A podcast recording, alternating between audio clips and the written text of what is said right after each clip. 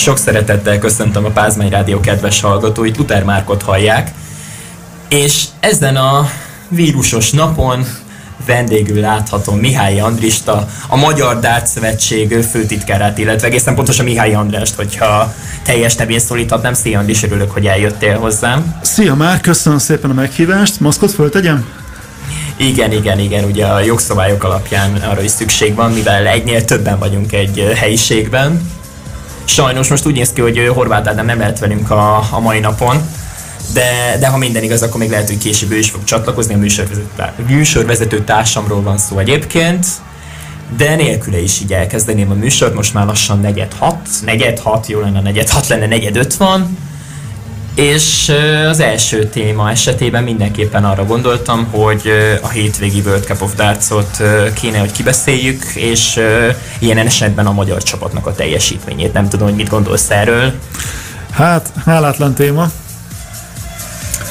Én nagyon drukkoltam a fiúknak, és tényleg úgy éreztem, hogy ez a fiatal csapat, akit össze válogattak erre a versenyre, az abszolút alkalmas lehet arra, hogy szakítva az elmúlt évek, sajnos évek rossz magyar hagyományaival végre újra sikert érjen ott el. Hát ugye 2016 óta nem nyertek a magyarok mérkőzést a World Cup of Darts történetében. Igen, és ez a kisebbik gond, a nagyobbik gond az, hogy ezek az elmúlt évek vesztett meccsei, ezek nagyon gyenge átlaggal párosultak, ráadásul kétszer is 70 alatti átlaggal, ami a PDC szintjén, mert pedig ez egy PDC rendezvény, borzasztóan gyengének számít. Ott ugye PDC versenyeken már a hetessel kezdődő átlag is nagyon ritka, és az egyéni PDC versenyeken 90-es átlag alatti körátlaggal is nagyon ritka, hogy valaki tud meccset nyerni. Ehhez képest mi 69-es átlagot vezettünk elő kétszer is az elmúlt években. Szerencsére legalább ezt felülmúltuk, és hetessel kezdődött, de leget nem tudtunk nyerni, és ez egy picit sokkoló volt. Igen, de gondolom nem csak nekem. Ez szerintem ezzel nem csak te vagy egyedül így. Egyébként pont arról olvastam egy statisztikát, hogy az elmúlt három év átlagát csak két esetben tudtuk ugye felülmúlni, illetve egy két esetben még így is felül tudtuk múlni, leginkább így kéne fogalmazni. Hát nem jó az sehogy sem. Sajnos a legalját kell néznünk. Esetleg azt az egy apró pozitívumot mondhatjuk el már, amennyire ez az, hogy volt nálunk is gyengébb, nem a mi csapatunk lett a leggyengébb átlag a tornán, tehát hogyha esetleg ilyen alapon szelektálnának később, amire sajnos van esély, mert ez egy meghívásos verseny, és azt hívnak meg ezek után, akit akarnak a PDC illetékesei, akkor, akkor nem mi leszünk az elsők, akik ebből kikerülünk. Hát nagyon reméljük, hogy nem kerülünk ki, de ezzel az idei teljesítménnyel nem tettünk lépést afelé, hogy nem erősítettük meg a helyünket, hogy úgy mondjam, sajnos. The Red Bit csinált egy statisztikát az egyéni átlagokról a páros versenyen, illetve az első forduló teljesítmény alapján. Végső János az 53 75,62 százados átlag, ugye még ez is hetessel kezdődik a Jobbik Magyarnak a teljesítménye. Bőven sajnos, igen. És Kovács Patrik 71-33-mal az 59. pozíciót foglalja el, a 64-ből, ugye mivel 32 csapat képviseltette magát Salzburgban, ezúttal sajnos zárt kapuk mögött került sor erre a viadalra. És sikerült teljesíteniük a mezőnyt, ugye itt az összes menet közben keletkező lyukat úgy, mint a kínaiak el nem jövetele, meg a szingapúriak el nem jövetele, azt mi csak tudjuk, hiszen mi ellenfeleink lettek volna. Mindegyiket be tudta a PDC foltozni, és hát jellemző, hogy a, a helyettesek között, az utólagos meghívottak között szerepelt egy Portugália, José de Souza-val, meg egy Lettország. Akik Madárs, nem fértek be legjobb 32 Rázmával, akik, akik nem voltak alapesetben meghívva. Hát ezek után, ha a PDC ben valaki ezt olyan alapokra helyezi, hogy kinek vannak jobb játékosai, akkor nem állunk jól. Mert ha belegondolunk, akkor a legjobb 32-ben nincs benne Portugália egy PDC játékossal, és hát hogyha megnézzük az idei kronológiát tulajdonképpen, hát a világban, ez egyéni világban is selejtezőn, a kelet-európai világban is selejtezőn is láthattuk, hogy a proturkártyásokat részesíti előnyben a, a Professional Darts Corporation, Hát ugye ennek köszönhető, hogy Boris Kröcsmár tudott kijutni a világbajnokságra. És így van, ha már őt szóba hoztad, tehát ugye a horvátoknak is Kröcsmár révén van protúrkártyásuk, miközben sem voltak ott a World Cup of Dartson, sőt, ott van Kröcsmár mellett Perol Jubic, aki rengeteg, hát nem rengeteg, de jó pár European Tour versenyre föl kvaliszta már magát, hogy ilyen teniszes sztengeléljek. Hát ő csak azért nem tudott eljönni az egyéni selejtezőre, mivel European Touron vett részt éppen Zidelfingenben azon a napon, illetve az előző napon, este. Í- így van, úgyhogy sajnos a horvátok is jelentősen jobban állnak ebben az összevetésben, mint mi, és ugye jobban állnak a még egyszer mondom, helyettesként beívott portugálok lettek, úgyhogy nagyon fontos lett volna pont emiatt egy, egy jó teljesítménnyel meggyőzni mindenkit arról, hogy ott a helyünk, és nekem igazából nem is az fáj, vagy nem is az bánt, vagy nem is az sajnálom, hogy 5 0 kaptunk ki, meg hogy milyen átlaggal, ezek voltak éppen részletkérdések, hanem az a legzavaróbb ebbe, hogy pont, hogy az ellenkezőjét demonstráltuk annak, amit szerettünk volna, hogy ott a helyünk, és ez így baj akárhogy is nézem. Ha megnézzük a kelet-európai régiót, akkor uh, tudtam, hogy a csehek is sokkal jobban állnak, mint mi. A lengyelekről már inkább nem is beszélnék. Kizsistof Ratajszki, Csuk, nekik is van már protúrkártyájuk, a Kerászedlecseknek is a csehek közül. Hát sőt, a lengyeleknek tavaly is volt egy protúrkártyásuk, a Titus Kánik, aki most vesztette el két év után a protúrkártyáját, tehát igazából az elmúlt években három versenyzőjük is rendelkezett, vagy rendelkezik protúrkártyával, nekünk meg ugye egy se. Úgyhogy szomorú ezt így megállapítani. Én nagyon drukkolok, hogy nekünk is legyen végre egy Pro Tour kártyásunk. Nagyon szeretném, hogy valaki odaérne. Nagyon kéne a Magyar Dásznak egy ilyen zászlós hajó, mint amilyen volt sokáig Bezzeg Nándor. Egyébként lehetne ez akár ő is, hiszen ő sem futott még ki az időből. Meg lehetne őt is győzni arról, hogy újra durálja neki magát, ahogy ezt magyarosan szokták mondani, mert a kezében ez benne van, és igazából teljesen mindegy, hogy kicsoda, csak valaki érjen már oda, nagyon, nagyon jót tenne Magyar Dársznak, hogyha egy valaki, aztán pedig utána több valaki oda tudna érni, és nem csak szökőévenként szerepelnénk a PDC színpadon, akkor is meghívásos versenyen, vagy, vagy saját rendezésű bemutatón. Amúgy, erre, amúgy mit lehet tudni Bezzeg Nándorról? Nem igazán lehetett hallani róla az idejében úgy túl sokat. Nándi ö, el szokott indulni a Magyar Nemzeti Stílbajnokság fordulóin, illetve mindig látom a saját honlapunkon a Magyar Darts Liga fordulóinak a, az első három helyezettjeiről, az érmeseiről készült fotókat, és az ő régiójában volt Jászladányban és környékén is mindig el szokott indulni, és amikor elindul, akkor mindig meg is nyeri azokat. A nemzeti uh, bajnoki fordulókon is uh, ott szokott lenni a legjobb nyolcban, legjobb négyben. Én azt gondolom, hogy neki most ez ha jól tudom, akkor neki most vannak magánjellegű más elfoglaltságai, építkezésről hallottam, de hát minden ház elkészül egyszer, hogy fölépül, drukkolok, hogy az övé is kész legyen és szép legyen.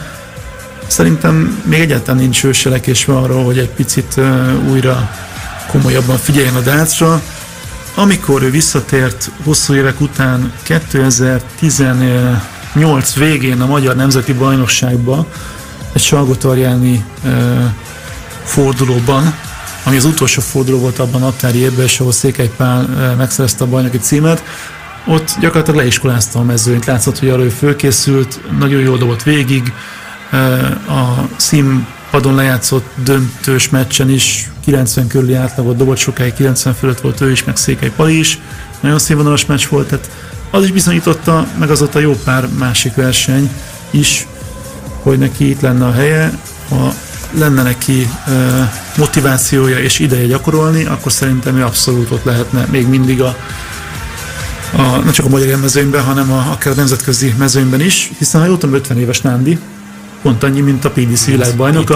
Az egy nagy kedvencem Peter Wright, úgyhogy Vagy éppen a legjobb korban is 50 éves. A legjobb korban van Nándi, úgyhogy ezt üzenem neki ezúton is, hogy ne, ne gondolja magát öregnek, hanem jöjjön és dárcozzon, gyakoroljon sokat, nagyon várjuk, nagy szükség lenne a magyar dárcnak egy jó bezegnendira. Még mindig lehet egy bőt 10, esetleg 15 éve is a magyar dárcban. Hát, hogyha Martin Adamsből indulunk ki, Wolfiból, aki, aki a BDO háromszoros világbajnoka.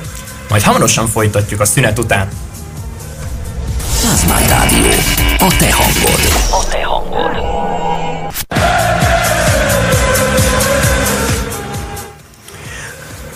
Továbbra is itt vagyunk a Pázmány Rádióban, Mihály Andrással a, a Magyar Dárt Szövetség újdonsült főtitkárával. Tudtam, mert ezt a pozíciót eddig nem is töltötte nagyon be senki, legalábbis az elmúlt egy-két évben biztos, hogy nem.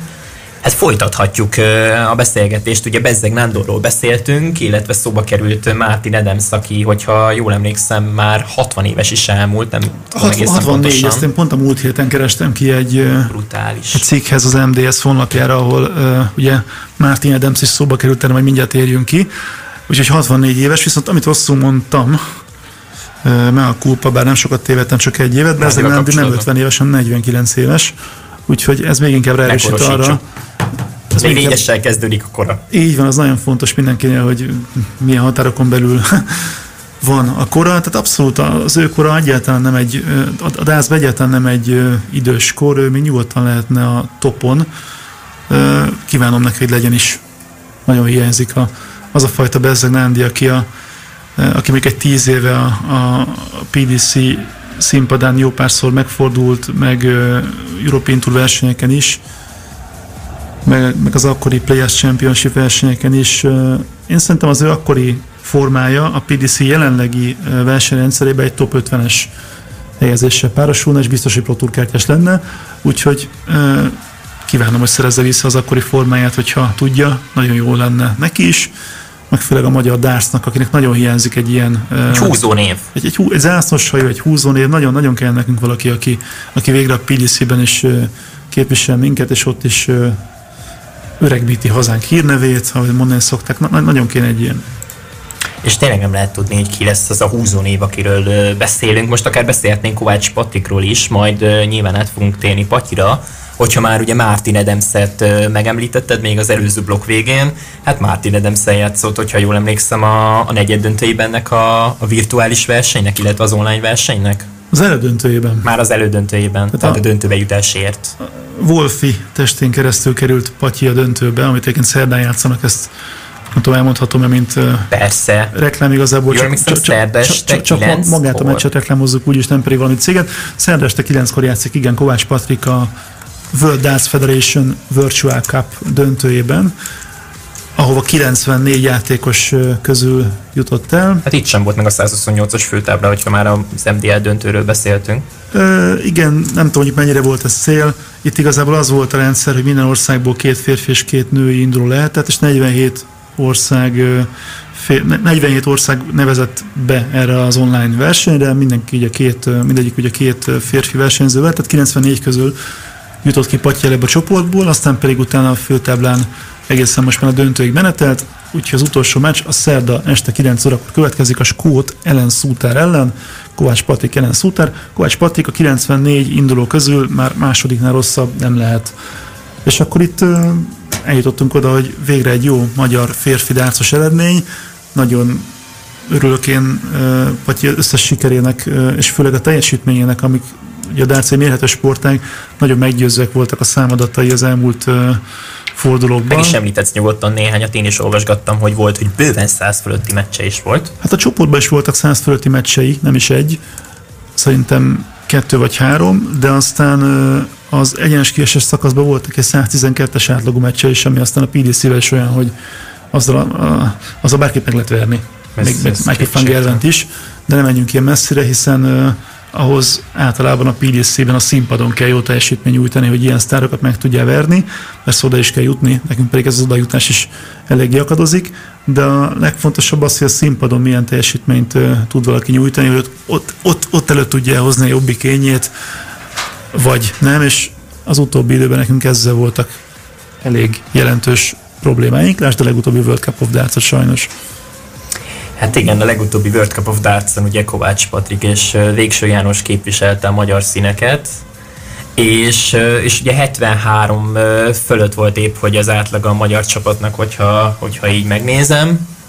De, de most még nem is térjünk, vagy hát ne is térjünk vissza a World Cup of Darts-ra, hanem nézzük meg a Virtual Cup-nak az eredményét. Az elmúlt két meccsen például Ellen Shooter is közel százas átlagot dobott, azért 98 és fél és 99. A skótok egyik legjobbjáról beszélünk, hogyha már a VDF játékosaikról van szó, hogy Ross Montgomery mellett ő volt az a skót játékos, aki a BDO világbajnokság színpadán képviselte a skótokat. Kétszer is volt világbajnoki résztvevő Szutár, meg nálunk is megfordult a, a 2018-as VDF Europe Cup-on. VDF Europe Cup-on nehéz lenne emlékezni, mert nagyon színes egyéniség, és nagyon nyitott egyéniség, és nagyon sok barátságot kötött a magyar dácosokkal is, meg a magyar nemzeti itallal, a pálinkával is. Úgyhogy, Ezzel kapcsolatban mindig poénkodnak vele a magyarok, illetve hát most már a skótok is, mivel Ross Montgomery is egy nagyon közvetlen figura, illetve hát a skótokra ezt úgy ad abszurdum el lehet mondani, két évvel ezelőtti tapasztalataink, nem tudom, hogy neked mennyi kötődésed van a, a skótokhoz. Én is láttam Szutárt, voltam vele egy légtérben, és nem csak a, az Európa bajnokság helyszínén, hanem máshol is találkoztam vele egy kicsit később a, az este folyamán. Egy nagyon nyitott embert, egy nagyon kedves embert ismertem meg benne, és egy nagyon jó játékost, akiről úgy tudom, hogy van neki saját darts akadémiája otthon, és főleg azzal van elfoglalva, miközben ő is még... A neten Görvent is, ha jól tudom, ő, ő neveli, vagy ők nevelik ki. Ugye ő is egy nagyon-nagyon jó kis skót fiatal játékos. Hát ezt én nem tudtam, de azt tudom, hogy ő azért odahaza én szerintem minimum top 10-es játékos Skóciában, inkább top 5-ös, és a Skót Dartsnak az erősséget mi sem bizonyítja jobban, mint hogy a PDC regnáló világbajnok a Skót, illetve a PDC World Cup of Darts tavaly győztese is Skócia, bár idén már nem ők nyertek, úgyhogy nem nevezhetők címvédőknek. És a kétszeres világbajnok a PDC-nek Gary Anderson, hogyha már tovább megyünk, a World Cup of Darts egyik tavalyi győztese. Igen, igazad van, csak elfogult Peter voltam Wright. Peter wright mert ő a kedvenc játékosom, de így van, nagyon nem szabad elmenni Gary Anderson mellett sem, meg az ő eredményei mellett sem, aki, aki többszörös világbajnok egyéniben, mint Peter Wright. Az eddigi vendégeinkkel kapcsolatban annyit mindenképpen érdemes elmondani, hogy ők nem nagyon tudtak kedvenc játékost mondani. Tina mondta a Deta Hedmant, hogyha már a, a női is majd ki fogunk térni egy következő blokkunkban tehát azért vannak jó kis női játékosok is, mondjuk a skótoktól is, bár még ott annyira talán a női darts az nem tört fel, de itt voltak a VDF Europe Cup-on ők is.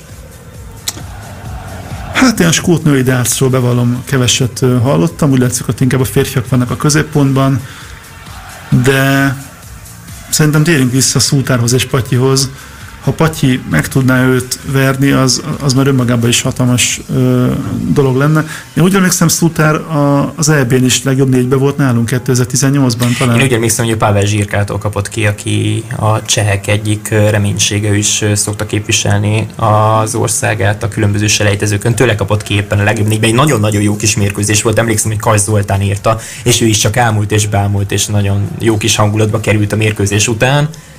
A meccs miatt hát én is úgy emlékszem, hogy Szutárat a négybe jutott, ugye Irkán Henegen döntő volt, ha már Kovács Patrik Mártin Henegent, aki a végső győztese volt ennek a 2018-as budapesti EB-nek férfi egyéniben is megverte Patyi ezen a VDF World Cup-on, volt az egyik áldozata a döntő felé vezető úton Martin Adams előtt vagy egy vagy két körrel, azt hiszem két körrel, úgyhogy ez mind-mind-mind azt mutatja, hogy Patyiban rengeteg van. Patyipa tényleg rengeteg, a legjobb 16 között játszott Henegennel, a legjobb 8 között egy ismeretlenebb lengyellel, már pedig ugye lengyel dácról is beszéltünk, hogy mennyire erős játékosaik vannak, úgyhogy tényleg meglepő, hogy erről a Sebastian Bialecki nevű igen. egyes rácról még nem igazán hallottunk. Hát ő ugye az 5.-6. számú lengyel játékosa három közelmúltbeli és jelenlegi Pro Tour kártyás mellett mögött, meg ott van még Sebastian Steyer, aki aki meg a BDO VB-n vett részt, ugye emlékszem tavaly. most az idejében, mögött, illetve úgy tavaly idén. Mögöttük ott van még Lukács Václavszki is, aki, aki szintén nagy meccseket játszott a, a, a legjobb magyarokkal a, és a ő BDO tornákon. Így van, úgyhogy, úgyhogy Bielecki az a legjobb esetben és a hatodik számú lengyel játékos, és mégis ezen a VDF Cupon ott volt a legjobb nyolc között, ha én jól emlékszem. Hogyha már kelet-európaiakról beszélünk, akkor akár majd az oroszokra is rátérhetünk, illetve szlovénokra, és hát jelen esetben ugye Benjamin Pratnémerre, aki tavaly képviselte ezt a régiót a világbajnokságon. A csehektől Adam Gólásra is mindenképpen érdemes lesz majd odafigyelni, aki World Cup of Darts-on Karel mellett a a cseheket képviselte. És ő ifjúsági világbajnoki döntős volt a Luke Humphries ellen. Nem mellesleg Luke Humphries ellen, aki akkor már 24 éves volt, és úgy játszott ifjúsági világbajnoki döntőt, de majd ezzel kapcsolatban is fogunk beszélgetni. A szünet után hamarosan folytatjuk itt a Pázmány Rádióban Mihály Andrással. Pázmány Rádió, a te hangod.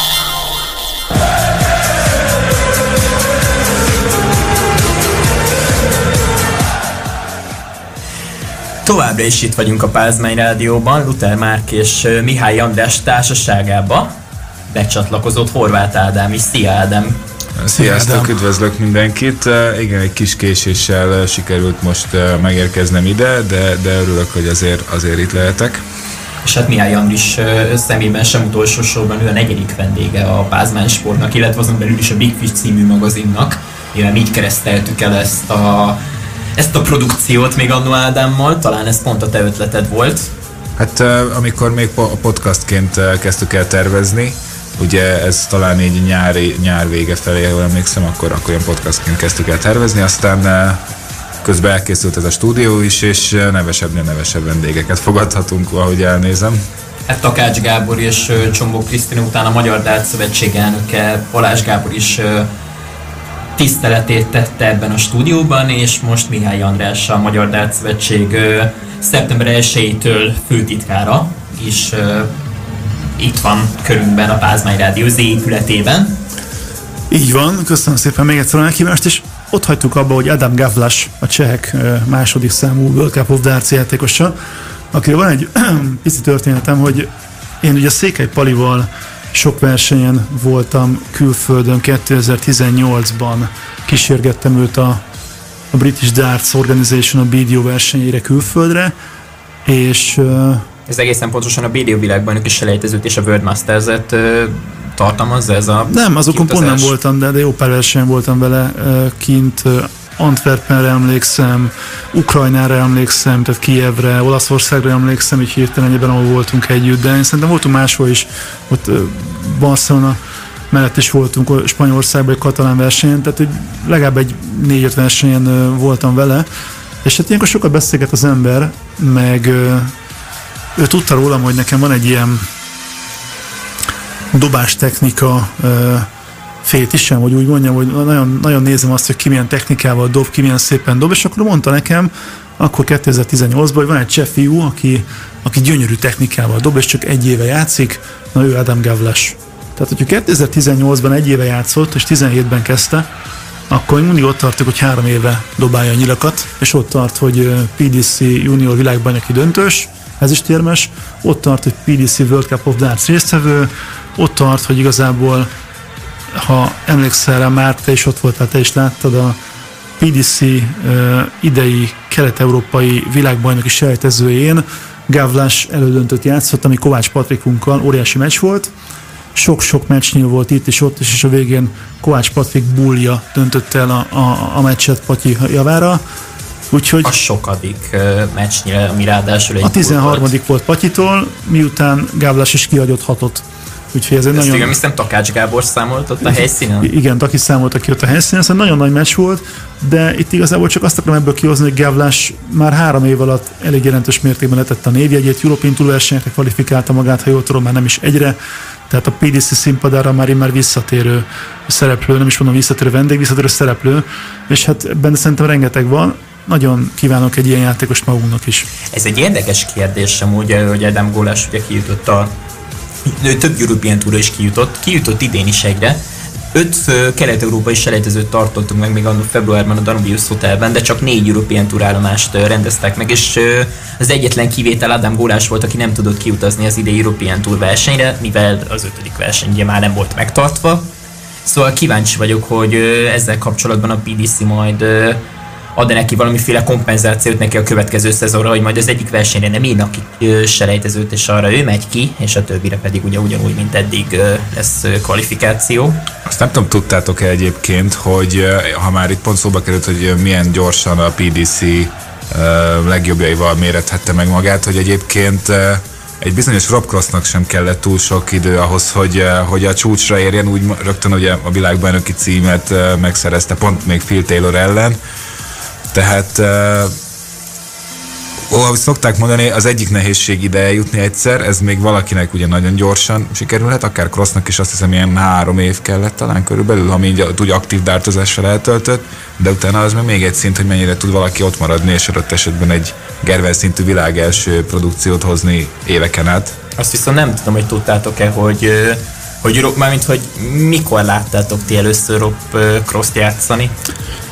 Én nagyjából tudom, hogy akkor, amikor a PDC VB címe előtti évben egy European, szerintem a UK Open-en összeakadt Gervennel, aki 9 nyilvás dobott ellene. Annak a mai napig fönn van a videója nagyon sok helyen. Nekem is És még az egy- első emlékem És ott még egy róla. nagyon, nagyon De vékony. arra a UK Openre még egy ilyen uh, valami nagyon első Riley körös selejtezőből. selejtezőből hogy, érkezett tudtommal. Igen, tehát uh, a UK, neki a UK Open volt azt hiszem az első nagyobb uh, PDC színpadon zajló meccse. Ez 2016-ban volt egyébként ez a UK Open, ugye március elején szokták hagyományosan rendezni a darts ö, FA kupájának nevezett ö, viadalt.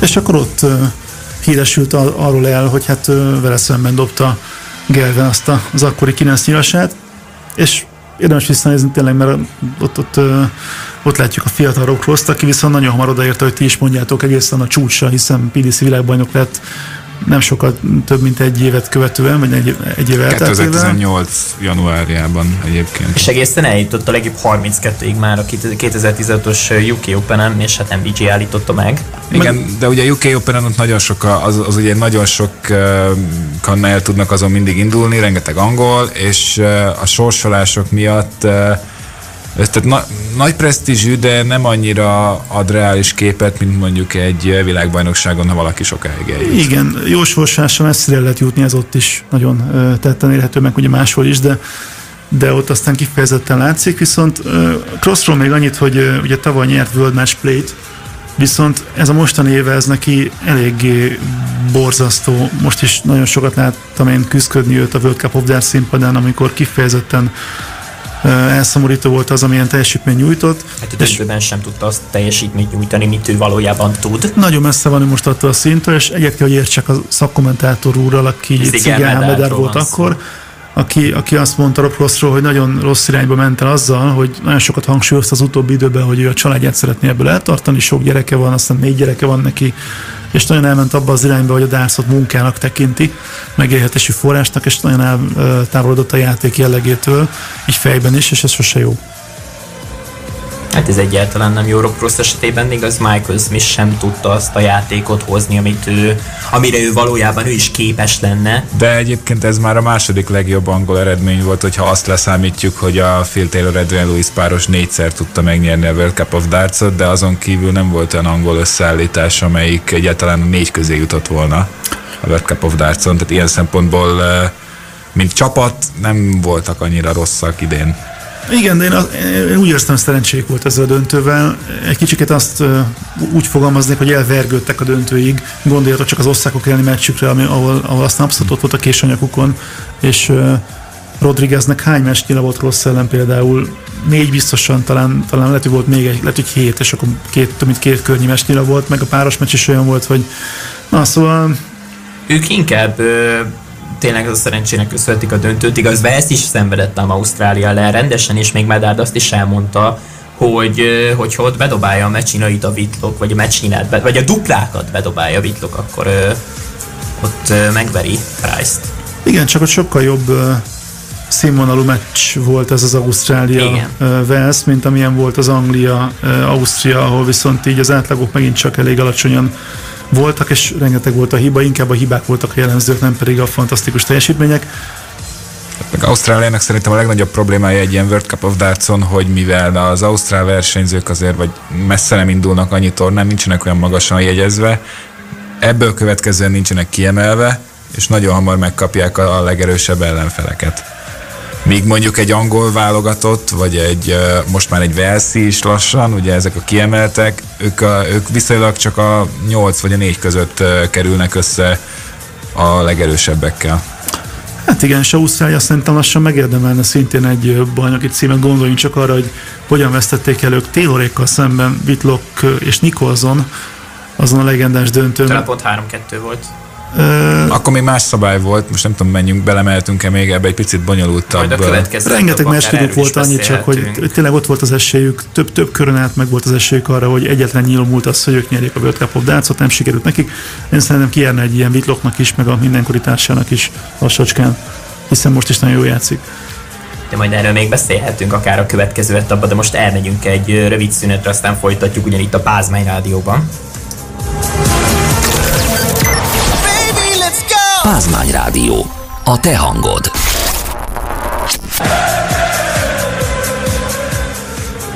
Újra itt vagyunk a Pázmány Rádióban. Mihály András mellett most már Horváth Ádám és jó magam is képviseli a Pázmányt, illetve a Magyar Darts Szövetséget, ez a három ember.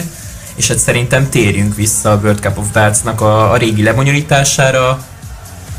Hogy Ádám felvetette a témajavaslatot, Hát ugye azért jutott ez igazán eszembe, mert pont ez, a, ez, a, ez az abszolút legendás zárás, ugye ezzel a hirtelen halállal, meg végül is ahogyan az angolok ott megnyerték Ausztrália ellen. Ugye ez a mai rendszerben nem is tudna megtörténni, hiszen a négy egyéni és egy párosból valahogy valaki fog hármat nyerni, valamilyen úton, módon.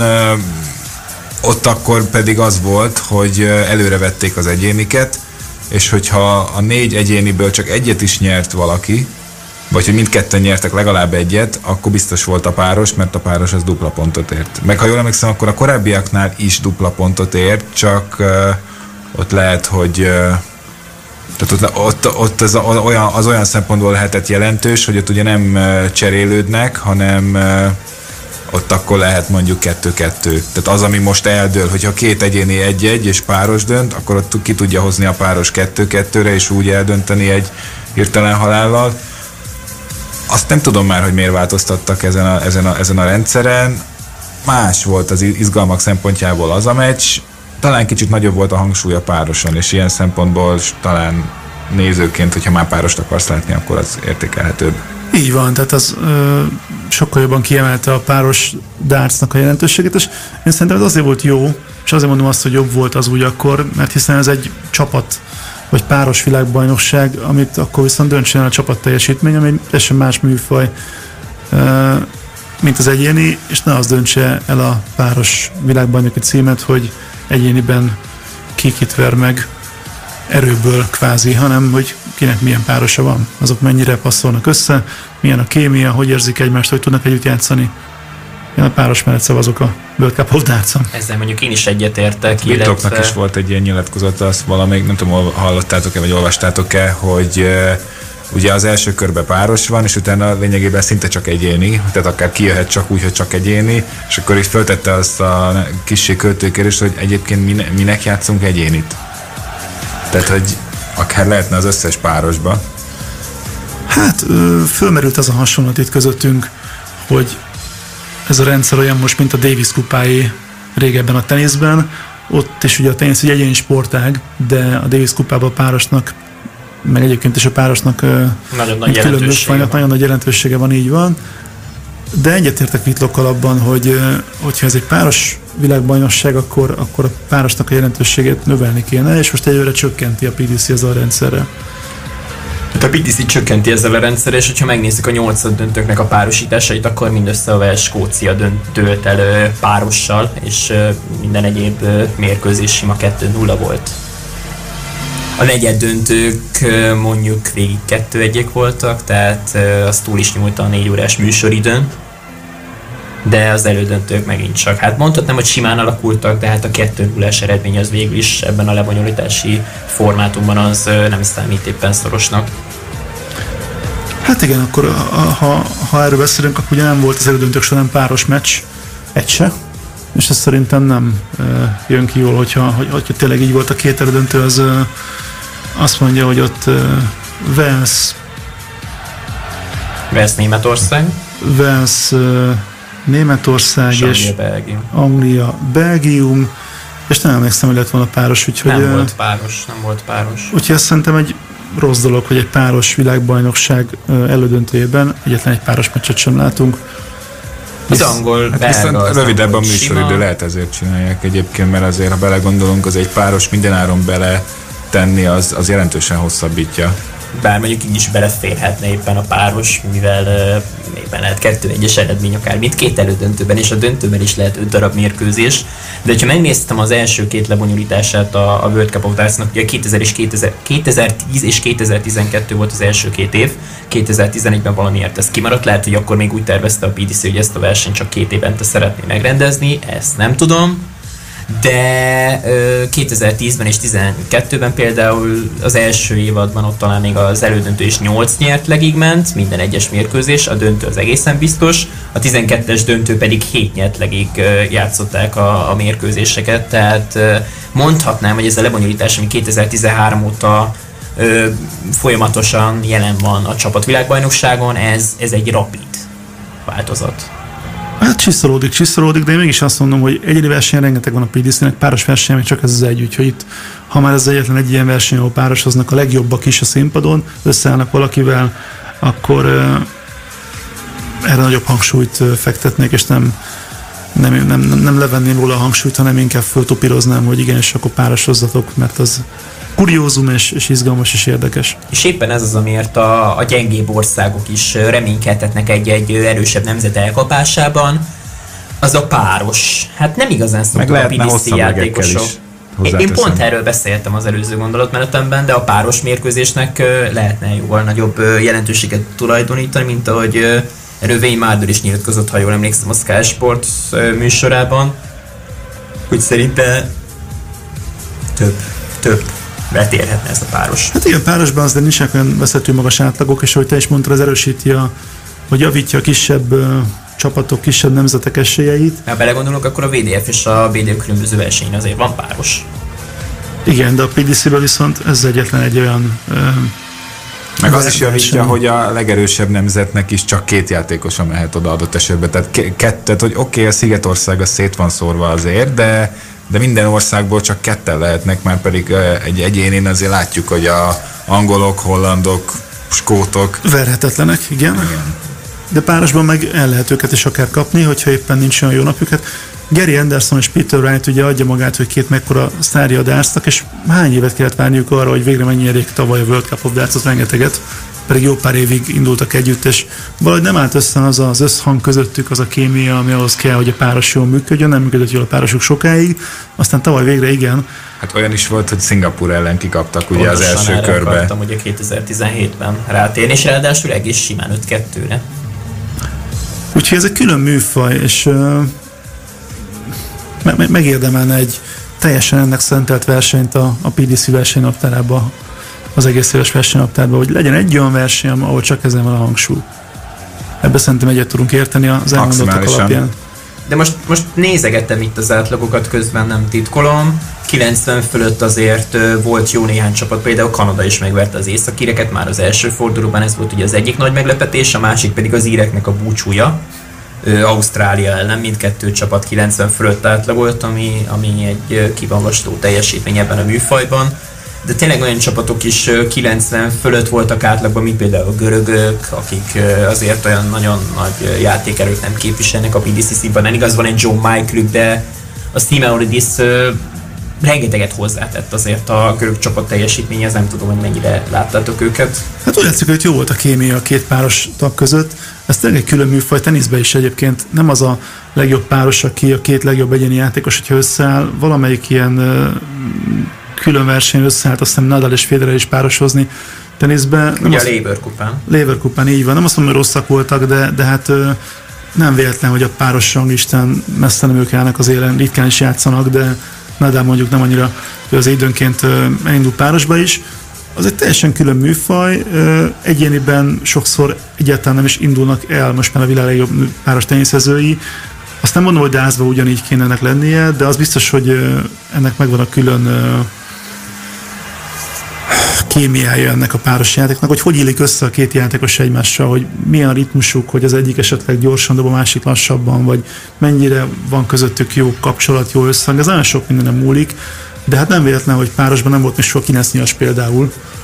Kísérlet volt már rá, pont az ausztráloktól, annyiszor emlegettük őket már, ugye azt hiszem Kyle Andersonnal volt akkor Whitlock, hogy, és a 180-at azt megdobták mindketten a maguk első körébe. Csak... Befejezni azt nem sikerült, igen. Igen, befejezni. Csak az egyik játékosnak kell befejeznie. Én, én azt hallottam, hogy Softon volt talán egy uh, Ausztria részéről egy páros 9 nyilas, uh, ha, ha jól emlékszem erre a legendára, de, de hogy a PDC World Cup of Darts történetében párosban nem volt 9 nyilvos, az egészen biztos, és hogy a PDC-ben máshol nem párosoznak, úgyhogy a PDC-ben... De nem, hogy a párosban az egyéniekben se, amikor egyénibe játszanak, abban se volt 9 nyilas ki, még. Ki, kimondhatjuk, hogy páros 9 nyilas a PDC keretein belül nem volt még. A szünet után majd kitérhetünk akár a páros 9 és egy kicsit utána járunk, és hát percek múlva folytatjuk itt a Pázmány Rádióban. Pázmány Rádió. A te. A te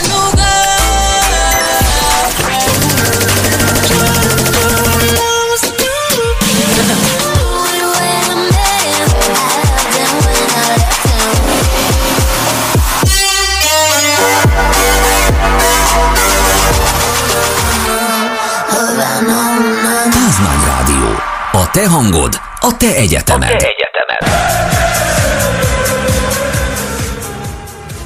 Újra itt élőben a Pázmány Rádióban.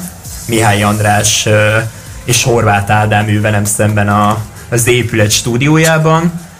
És, és nem is tudom, hogy mi lenne a következő téma. Most a páros dárcról szerintem már eleget beszéltünk az előző etapban. Úgyhogy World Cup of Darts, nem tudom, hogy mi maradt még bennetek ezzel kapcsolatban.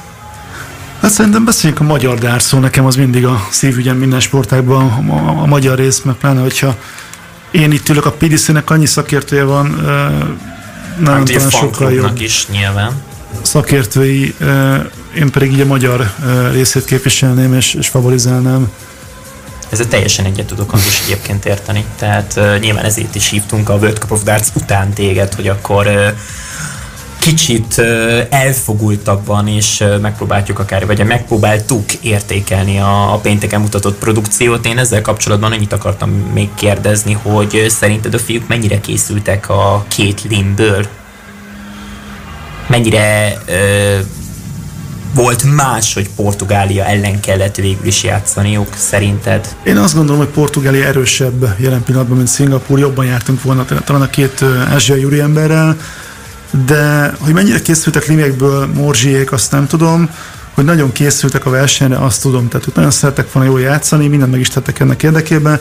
Hoztak például egy elég jelentős áldozatot azzal, hogy az előtte egy héttel megrendezett Hungarian Open Re, ahol egyébként Morzsi ráadásul címvédő is volt, hiszen tavaly ott nyert egy versenyt. Ráadásul még külföldiek is voltak külföldiek, a mezőnyben. Ha jól emlékszem, éppen a a Wayne Halivel ellen meg a döntőben. ember ellen. Tehát sem Patyi, sem Morzsi nem indultak el a Hungarian Open amiatt, hogy nehogy esetleg elkapják korunk pestisét a koronavírust, hiszen a World Cup of Darts PCR teszteket kellett mindenkinek csinálnia, negatívakat ahhoz, hogy el tudjon indulni, és ők ebből is látszik, hogy mennyire fontos volt nekik, hogy kihagyták a Hungarian Open teljes egészében most nem leszólva természetesen senkit, de ugye nem, tehát bármilyen darts játékosról beszélünk, vagy akármilyen sportág, azért csak uh, úgy áll hozzá, főleg ha nem csapatsportról beszélünk, hogy, uh, hogy legyen bárki az ellenfél, azt le kell győzni. Tehát most független attól, hogy Szingapúr, vagy Portugália, vagy adott esetben, ha eset tovább jutnak, akkor most még kijön, Persze, hát ők biztos, hogy nagyon, nagyon akartak győzni, és igazából mindegy is voltak ki az ellenfél, szerintem ők ezzel nem nagyon törődtek, bár még egyszer mondom, talán Szingapúr egy picit gyengébb lett volna, de Szózának a formája az most nagyon magasan szárnyal, és ez a Márkes nevű társa is meglepően jól játszott, 80 fölötti átlagot tett mellé, alá. Azért Márkes az idei q már szerepelt a portugálok közül, ezt nem szabad elfelejteni. Így van, tehát ő meg várakozáson felül szerepelt, én azt szeretném most nagyon megérni, hogy a magyar fiúk is legalább az egyik, de még inkább mind a kettő egy ilyen World Cup of Darts-on várakozáson felül teljesítsenek, ami azt jelenteni, hogy akkor egy 85-ös, 90-es átlagot elő vezetünk, és azzal tudnánk is nyerni legalább egy pár harcot, hanem többet. Én múltban, múltban azért volt ilyenre példa szerintem. Volt, igen, hát, csak már régen az a baj. Tehát pont erre beszéltünk már, hogy az elmúlt négy évben sajnos nagyon gyenge teljesít. Kétszer, kétszer még a 70-es átlagot se értük el kétszer 69-es átlagol estünk ki, azért ez így kimondva is egy picit szomorú. Talán pont Kanada és, és a németek ellen volt 70 alatti átlagunk? Én szerintem tavaly játszottunk a németekkel, és az 73-as volt szintén, úgyhogy nem biztos, hogy velük szembe, de ez lényegtelen, és magunkkal kell törődni, és a lényeg az lenne, hogy legyen két olyan játékosunk, aki a színpadon nem alulmúlja önmagát, hanem felülmúlja önmagát, ez ennek az egésznek a kulcsa. Hát igen, igazából a magyar darts helyzete az ebben is áll vagy bukik. Hát ezen, ez nagyon fontos. Hát nemzetközi szinten abszolút ez lesz a mérvadó, hogy ilyen környezetben mit tudnak teljesíteni azok, akik adott évben lehetőséghez jutnak. Így van, tehát nekünk egy olyan játékos kéne találnunk, legalább egyet, de hogyha a World Cup of nézzük, akkor kettőt, aki, akik képes színpadon jó teljesítmény nyújtani, és az elmúlt években sajnos uh, ilyen szempontból uh, nem tudtunk sikert elérni, nem találtuk meg, nem találta meg a magyar dác azt a játékost, aki a színpadon képes lenne igazán megvillanni. Van az a fogalom ugye a sportban, hogy jó versenyző típus, az ugye azt akarja, aki a legjobb, legfontosabb pillanatokban tudja a legjobb teljesítményét előcsalogatni saját magából. Hát a dartsban ez a színpadon lenne fontos. A PDC legfontosabb meccsei, versenyei kivétel nélkül a színpadon zajlanak, és amikor odaért nagy néha egy-egy magyar játékos az elmúlt években a színpadra, akár csak egy European Tour versenyen, vagy a World Cup of Darts-on, igazából ez a két vadász területünk volt nekünk magyaroknak, akkor ott nem sikerült megváltani a világot, sőt, igazából azt a teljesítményt sem sikerült elővezetnie senkinek, amit itthon lent a táblákon, a floor meccseken, úgy mondtad? Igen, Mert, én úgy mondtam, hogy a a torna floor részében, de nem tudom, szerintem senki sem fogalmaz így. Szakaszában saját biztosan tud, tud. Most csak egy, egy konkrét példa erre a közelmúltból, Kovács Patrik ugye a, a kelet-európai világbajnoki kvalifikációs versenyen becsésen az első meccsét talán pont Székely Pála játszott, a két kiváló magyar játékos kiváló rangadója volt, mind a ketten 90 fölötti átlagot dobtak. Azt hiszem 91-eset, meg 92-es átlagot dobtak. És akkor most tegyük emellé Patyinak a mostani színpadi 71-es átlagát. Szóval... Vagy akár összehasonlíthatjuk, amit a virtuális versenyeken mutat, az a százas átlag, vagy akár a 110 fölött. Hát Martin de arról beszélgettünk pont azon a héten, hogy Martin Adamset megverte, ugye, a háromszoros BDO világbajnokot. Óriási dolog, így van, óriási dolog. Csak mondjuk már régóta azt, hogy meg kell tanulni színpadon játszani, és igen, nagyon, nagyon fontos, ez az egésznek a kulcs, hogy megtanuljanak a mi embereink színpadon játszani. Ilyen szempontból azt gondolom, nagyon jó úton jár a Magyar Dárszövetség azzal, hogy a nemzeti bajnoki fordulóknak a végküzdelmei immár ebbe az évben az első forduló után mindannyiszor uh, színpadi meccsek voltak élőben uh, közvetítve a YouTube-on, tehát, akár élten, akár szombathelyen, akár a Budapest Honvéd sportcsarnokában, mindenhol a színpadon játszottak a magyarok. Az elődöntőben is a döntőben, és fontos megjegyezni hogy a női döntőt, az utánpótlás döntőt, talán még akkor, amikor volt a szabadidős döntőt, illetve a paradárc döntőt, a, a szívügyed, a parasport szokták azt is mondani rád. Így van, de most még arra nem rákanyarodva, kapnak most már egyre több lehetőséget itthon is a srácok, fiúk, lányok arra, hogy színpadon játszanak. Nagyon várom már, hogy valakiből tényleg kihozza a színpad a legeslegjobbat. Az állatot, akár. Nem akartam ezt a szót használni, de egyébként igen. Kimondtam helyetted. Mert ez lenne a kulcsa annak, hogy, hogy legyen magyar a PDC-be, akárhogy is nézem. Hát, hogyha megnézzük a különböző European Tour állomásokat, akkor azt láthatjuk, hogy ugye Bezeg Nándor mellett talán Végső János is szerepelt már European Touron, éppen kétszer is, és Raymond van Barneveldet verte az egyik selejtezőben, ugye arra egy külön selejtező volt, nem a kelet-európai régióból, egészen pontosan ennek a de nem a főtáblán, nem tudom, a de még nem a főtáblán, igen. igen, tehát hogy Bárni nem ütött fel a, a 48-as főtábla, hogyha jól tudom, akkor 48-as főtáblában zajlanak ezek a versenyek talán még Kovács Patrik is volt kin. Patyanak is volt European Tour kiutás, a Székely Palinak is Palinak volt. is volt, ugye bármilyen lejátszott éppen a színpadon, és még a Breakhez is volt Nyila. Alexics Tominak is volt, Bezzeg is, is volt, volt. És, és ezek... Talán most... Takinak nem. Takinak még nem, de ezek a meccsek mind-mind a Morzsé volt az első kettő, ő 80 fölött volt az első két ez, ez meccsen a színpadon, szerintem. Bár mind a kettőt elvesztette, de 80 fölött volt. A következő négyen ilyen 72-73-as átlagokkal kaptak ki a magyar srácok, és meccset még egyet sem nyert magyar dárcos a European Touron. Éppen ezért is voltak nagyobb várakozásaim ezzel a párossal kapcsolatban, hogy... Majd, majd, ha már egy kicsit előre szaladunk, ha egyszer majd meg lehet rendezni a Magyarországi European Tour fordulót, akkor ott ugye négy magyar játékos biztos, hogy fog színpadon játszani. Eleinte úgy volt, hogy kettő, de végül ebből négy lett. Igen, ez nagy segítség, szépen megtolja, megtolják a szervezők, a PDC Hungarian Fan Club ezzel a magyar dárc szekerét, amit szerintem nagyon hálásan megköszönhet neki mindenki, aki a magyar dárcban dolgozik, de ettől még mindig az a rákfenéjének az egésznek, hogy oké, okay, négy emberünk föl fog kerülni a színpadra és a főtáblán játszhat, de a színpadon olyan teljesítményt kell nyújtani, amilyet az utóbbi időben nem látunk magyartól, mert különben nem fog tudni nyerni. Hát induljunk az érdi gálából, ahol ugye szintén négy magyar srác fölkerült a színpadra, és én nagyon reménykedtem abban, hogy hát ha négy ö, magyar srác közül valamelyik ö, megveri azt a vendéget, aki, akivel szembe került, hiszen Michael van Gervenen kívül a többiek azért nem a legjobbak voltak. Egyszer, egyszer Mansour Szujovic csak azt hiszem top 10-ben volt, de Vincent van der Fort és Simon Whitlock sem volt akkoriban a top formájában, azóta ők azért voltak jobb formában is, meg rosszabbban is. Én biztos benne, hogy ebből a négyből egy talán meg lehet, nem lett meg. Hát sajnos nem lett meg, én is kim voltam egyébként a gálán, nem tudom, hogy Ádám jelen voltál-e. Én nem, De nem az voltam jelen. Én ott voltam, mint a Nemzeti Sport egyik tudósítója. De majd a szünet után folytatjuk. Otthon maradtál? Helyes! Unatkozol? Hallgasd a te hangod! Pázmány Rádió.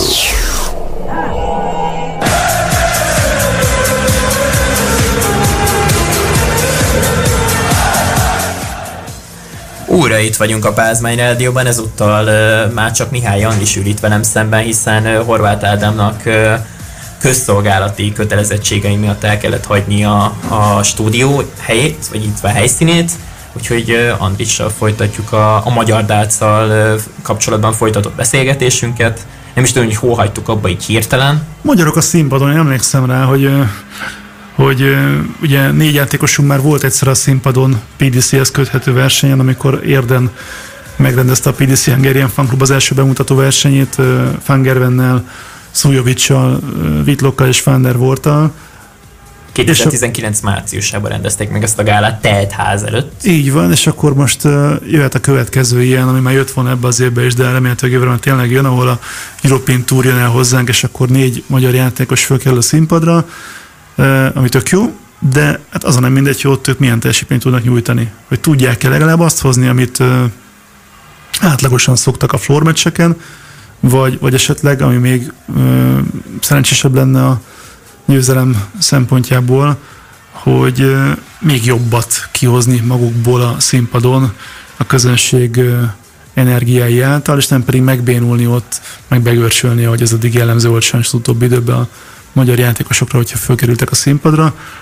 Úgyhogy ezért mondom azt újra el, ami, ami tényleg egy nagyon, nagyon nagy kulcsa a magyar dásnak, hogy találjuk meg azokat a játékosokat, akik képesek a színpadon jó teljesítmény nyújtani, akik jó versenyző típusok, és ott kihozzák a legjobbat magukból, vagy esetleg még annál is többet.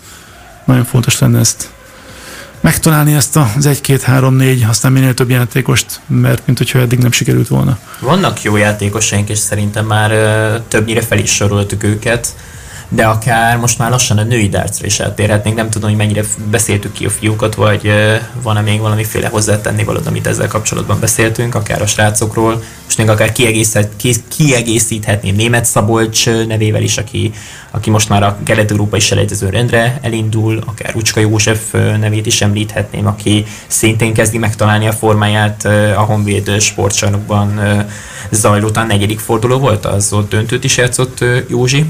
Pali ellen? Igen, az a negyedik forduló volt. Hát Józsi az egyik legrégebbi motoros a magyar dázba. E, nagyon rutinos, ő is megérdemelne esetleg egy PDC színpadot, hát ha ott e, sikerülne produkálnia.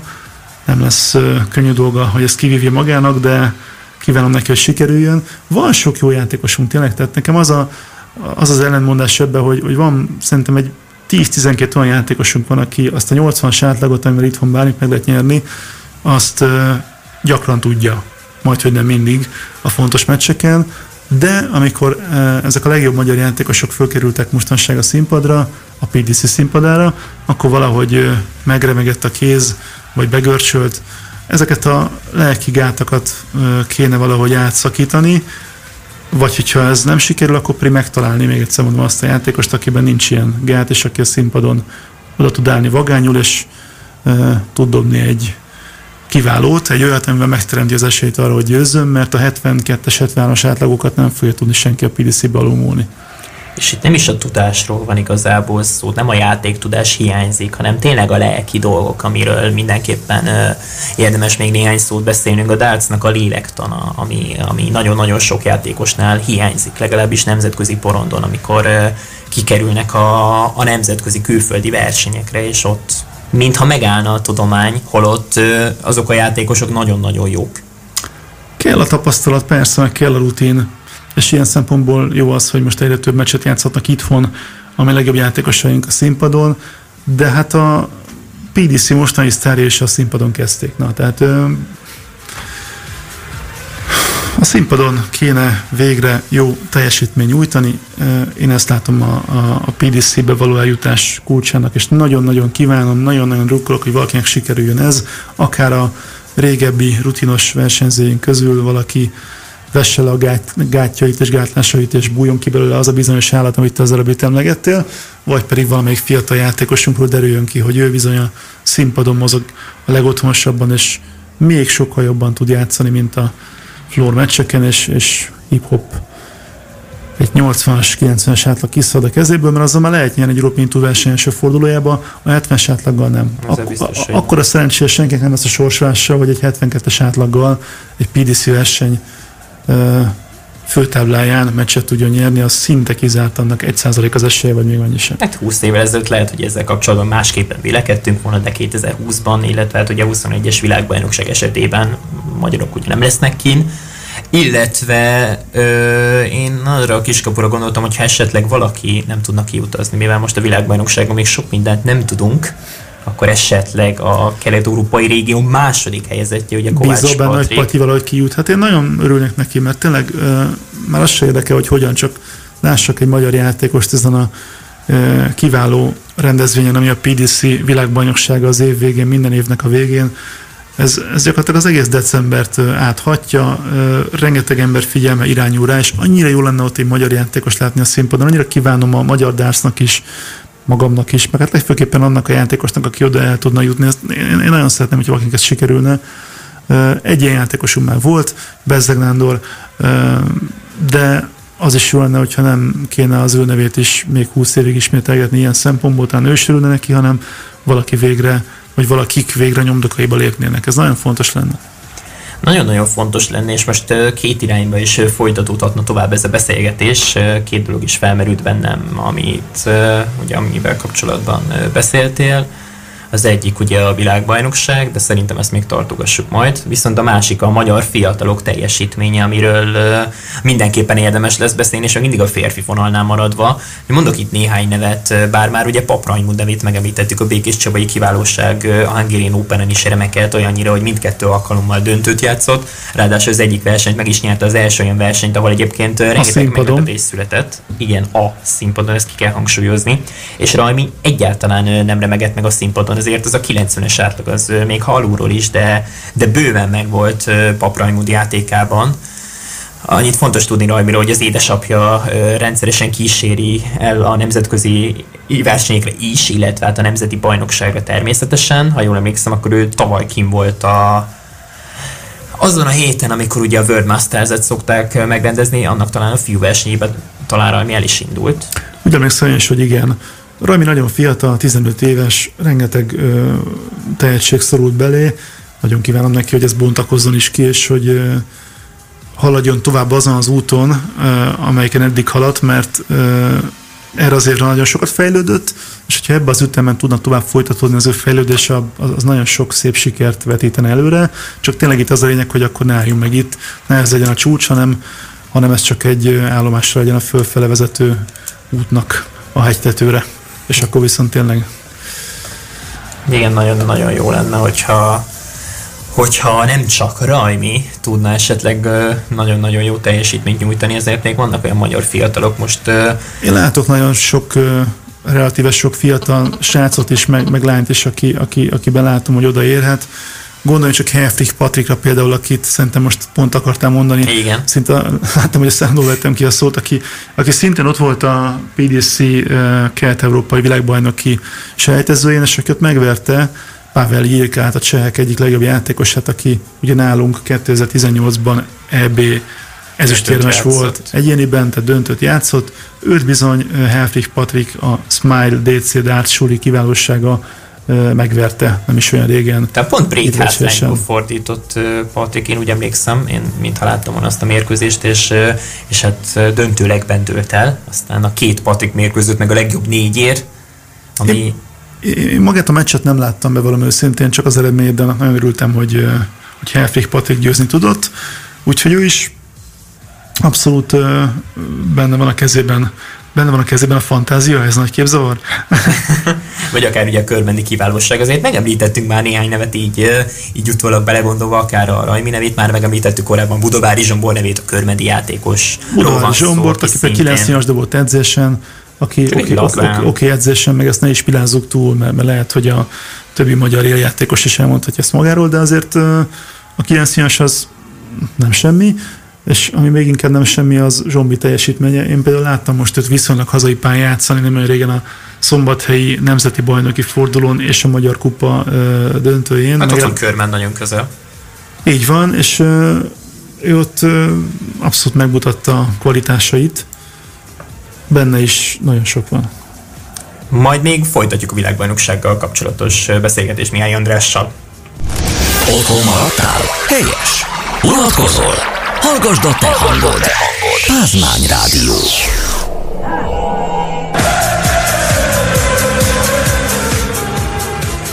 Továbbra is itt vagyunk a Pázmány Rádióban, Mihály Andris még mindig itt ő velem szemben és uh, szerintem még mindig folytassuk a magyar fiataloknál, hiszen uh, csak a fiú vonalról beszéltünk eddig, és hát nagyon-nagyon tehetséges uh, hölgy játékosaink is vannak, és most nem is csak a fiatalokra gondolok, hanem a, a felnőtt mezőnyre is. Mondjuk ez a kettő ez részben összefügg.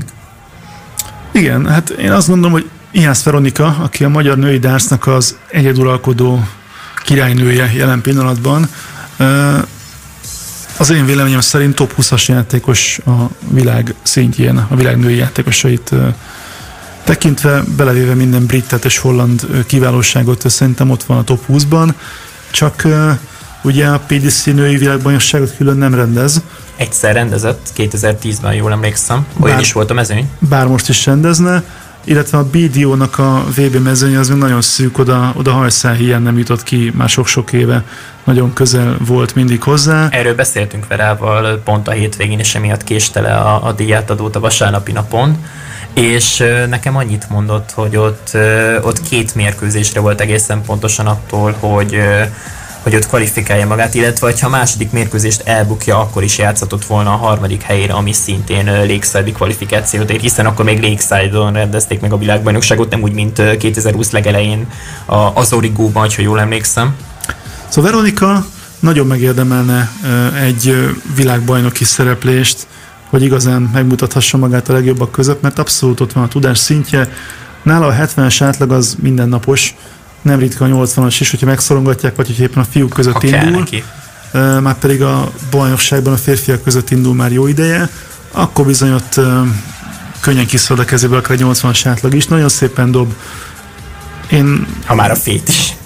Én, én, igen, én, én nagyon csodálom az ő játékát, és nagyon kívánom neki azt, hogy, hogy jusson oda el az ő karrierje, amit megérdemelne már az eddig elért teljesítményével, mégpedig, hogy a legjobbak között megmérettethesse magát egyszer, aztán még egyszer, aztán még egyszer. Benne is van a játékában abszolút a, a 80 fölött is szokott dobálni éppen így kell van, neki. Így van, Te, így van, így tehát van. mondjuk most volt Kovács Tamara ellen, és akkor egy másik játékost is képbe hozunk most a kedves hallgatóknak. Kovács Tamara szolnoki bagyoknak a játékosa, aki aki ugye egyéni Európa bajnok, és aki páros világbajnoki bronzérmes, tehát ő már... Az ifjúsági kategóriában egészen pontosan. Ő már nagyon sok mindent le is tett az asztalra, tehát ő olyan szempontból nem is csak reménység, hogy hogy, hogy azt gondoljuk, hogy majd egyszer fog szép eredményeket elérni, hanem már eddig is hozott nagyon szép eredményeket. Nála inkább az a kérdés, hogy az átmenet az ifjúsági mezőnyből a felnőttek közé az hogy fog neki sikerülni, de, de benne nagyon sok van szintén, minden szempontból. Úgyhogy neki is azt kívánom, hogy érje el legalább azt a szintet, amit talán példaképet, talán barátnője, hogyha lehet így mondani, Ihász Veronika, és szerintem benne szerintem van. simán mondhatod így. Szerintem benne van. És ott van mögötte mellette Laci Viki is, akivel közösen nyerték tavaly az ifjúsági világbajnoki bronzérmet párosban. Laci Viki például megnyerte idén a nemzeti bajnokság első két fordulóját a felnőttek között, és pont volt versenyben vezetik most a a női felnőtt ranglistát. Mivel a harmadik és a negyedik fordulót Kovács Tamara szolnoki játékos nyerte, Így van. azt mondjuk érdemes tudni, hogy Ihász Veronika már a férfi mezőnyben indul, és nem is akármilyen eredményekkel, hiszen hiszen Vera ötödik helyezést is elért, ha jól emlékszem, akkor pont a, a negyedik Honvéd sportcsarnokban lebonyolított fordulón. Igen, volt negyed döntője Veronikának, és visszatérve a másik két ifjú hölgyre, szóval ők tényleg még a 20 éves kortól nagyon messze is, pontosan nem mondanám meg, hogy hány évesek, hiszen nőknél nem illik, ott vannak a felnőtt magyar női ranglista élén konkrétan. Annyit elmondok, hogy nincsenek 18 évesek a lányok. Ő, ők a, a, a holtversenyen első helyezettek jelen pillanatban, ami nem egy kiszaladt teljesítmény, hanem egy egész évnek a, a hozománya, ha bár csak négy nemzeti bajnoki forduló tudtunk ebbe az évben megrendezni, de, de azért van olyan sok már, idézőjelben sok, hogy egy reális képet adjon a mezőnynek az idei tudás szintjéről, és az, hogy ők ketten a volt versenyek és elsők, az, az egyetlen megmutatja azt, hogy milyen sok van bennük. És hát uh, annyit mindenképpen érdemes még hozzátenni, hogy 2021 végén lesz, ha jól tudom, Steel Darts nemzeti bajnok 2020 és 21 összevonva. Most így alakul a ez a két szezon. Igen, hát nem tudom, merjem ezt kimondani a jelen helyzetben, amikor semmi sem biztos, tényleg csak az, ami már történt, és sorban maradnak el a versenyek, egymást követik a lezárások uh, úgy külföldön, mint belföldön. A terv az a Magyar Dárc Szövetség részéről, hogy a Steel egyéni nemzeti bajnoki cím az 2021 végén dőljön el, és akkor adjuk oda a, a, a kupát valakinek, mind a férfiak, mind a nők között, de hát most ahogy, ahogy állunk, ki tudja, hogy mikor lehet legközelebb verseny, bár pont a hétvégén lenne versenyünk, meg az azt követő hétvégére is terveztünk versenyt, az azt követő hétvégére tervezett idényzáró érdi háromnapos Open versenyünk már lemondásra került, hogy ennek a hétnek a végén a Magyar Dásztiga döntőjét, ami nagyon fontos verseny, nagyon sokan várták, illetve a nemzeti csapatbajnokság első másodosztálynak a küzdelmeit meg tudjuk rendezni.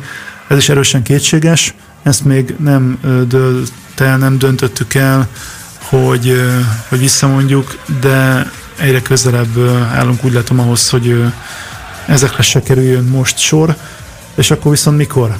Ez itt a nagy kérdés.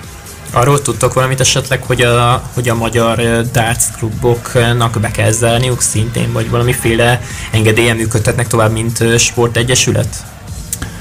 Szerintem nagyon sok függ attól, hogy, hogy ki hol edz. Akik esetleg egy vendéglátóipari egységben edzenek, mint például a Prince of Darts. És rendezik a saját versenyeiket, meg edzéseiket, meg klubéletüket. Ők szerintem be kell, hogy zárjanak sajnos hiába a sportegyesületként működnek hivatalosan, mint a Prince of Darts. Igen, itt, itt most mindig az van egymással szemben, hogy ilyenkor melyik szabályok érvényesek a vendéglátóipari egységekre érvényes rendelkezések, vagy pedig a sportolókra érvényes rendelkezések, de hát ezért baj az, amit az előbb elkezdtem mondani, hogyha valamelyik klubnak a bázisa az egy ilyen vendéglátóipari egység, már pedig nem egy ilyen van, nem kettő, nagyon sok ilyen van, akiknek lehetőségük arra, hogy folytathassák az edzéseiket, akár a saját házi versenyeiket, azok, azok klubok, akiknek van saját külön helyiségük, de, de nem állunk jól összességében.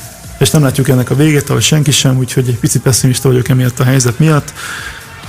Nem tudunk olyan versenyeket rendezni, mint amilyeneket a PDC, hogy így zárt kapusan, de, de, de, de csúcs technikával és a közvetítési elvárásoknak eleget téve az összes fontosabb versenyeiket megrendezik. Mi nem vagyunk a szervezettségnek, vagy inkább a, ezen a szintjén, vagy inkább a gazdasági erőtartalékaink azok nem ilyenek, mint a PDC-nek. De gondolkodunk nagyon azon, hogy mit lehetne ebben a helyzetben csinálni, mert a leállás az nem elégít ki minket sem, meg szerintem senkit sem. Keressük a megoldásokat arra, hogy hogyan lehetne a magyar, magyar dárc életet életben tartani ezekben a lezárt, szűkös, szomorú hónapokban is, a karanténban is. Adja magát az online dárcnak a lehetősége, az biztos, hogy ott lesznek versenyek, most is vannak ugye, hiszen Kovács Patyi, mondjuk el még egyszer, döntőt játszik a ezt World nem, Darts Federation elmondani. Virtual kapján, a nem hivatalos online világbajnokságán, szerda este 9 órától a YouTube-on élőben nézhető. Ezt lehet, hogy el kéne mondanunk minden egyes alkalommal, amikor bejelentkezünk online versenyeket kell rendezni, vagy pedig buborékokban lehetne esetleg versenyeket rendezni. De az ország egyik végéből érkező dárcos, illetve a másikat összeszállni, Csak az a baj, hogy ez nagyon sok... közben. Már mondjuk most online oktatás van. Nagy, nagyon sok időbe és nagyon sok pénzbe ez a másik. kerülne. Itt inkább abba gondolkodunk, hogy nemzetközi versenyeket lehetne esetleg így tető alá hozni, de ezek még csak nagyon kezdeti stádiumban levő ötletek, szó szerint ötletek, Viszont, hogyha sokáig így marad ez a helyzet, akkor, akkor ebbe az irányba kell indulni.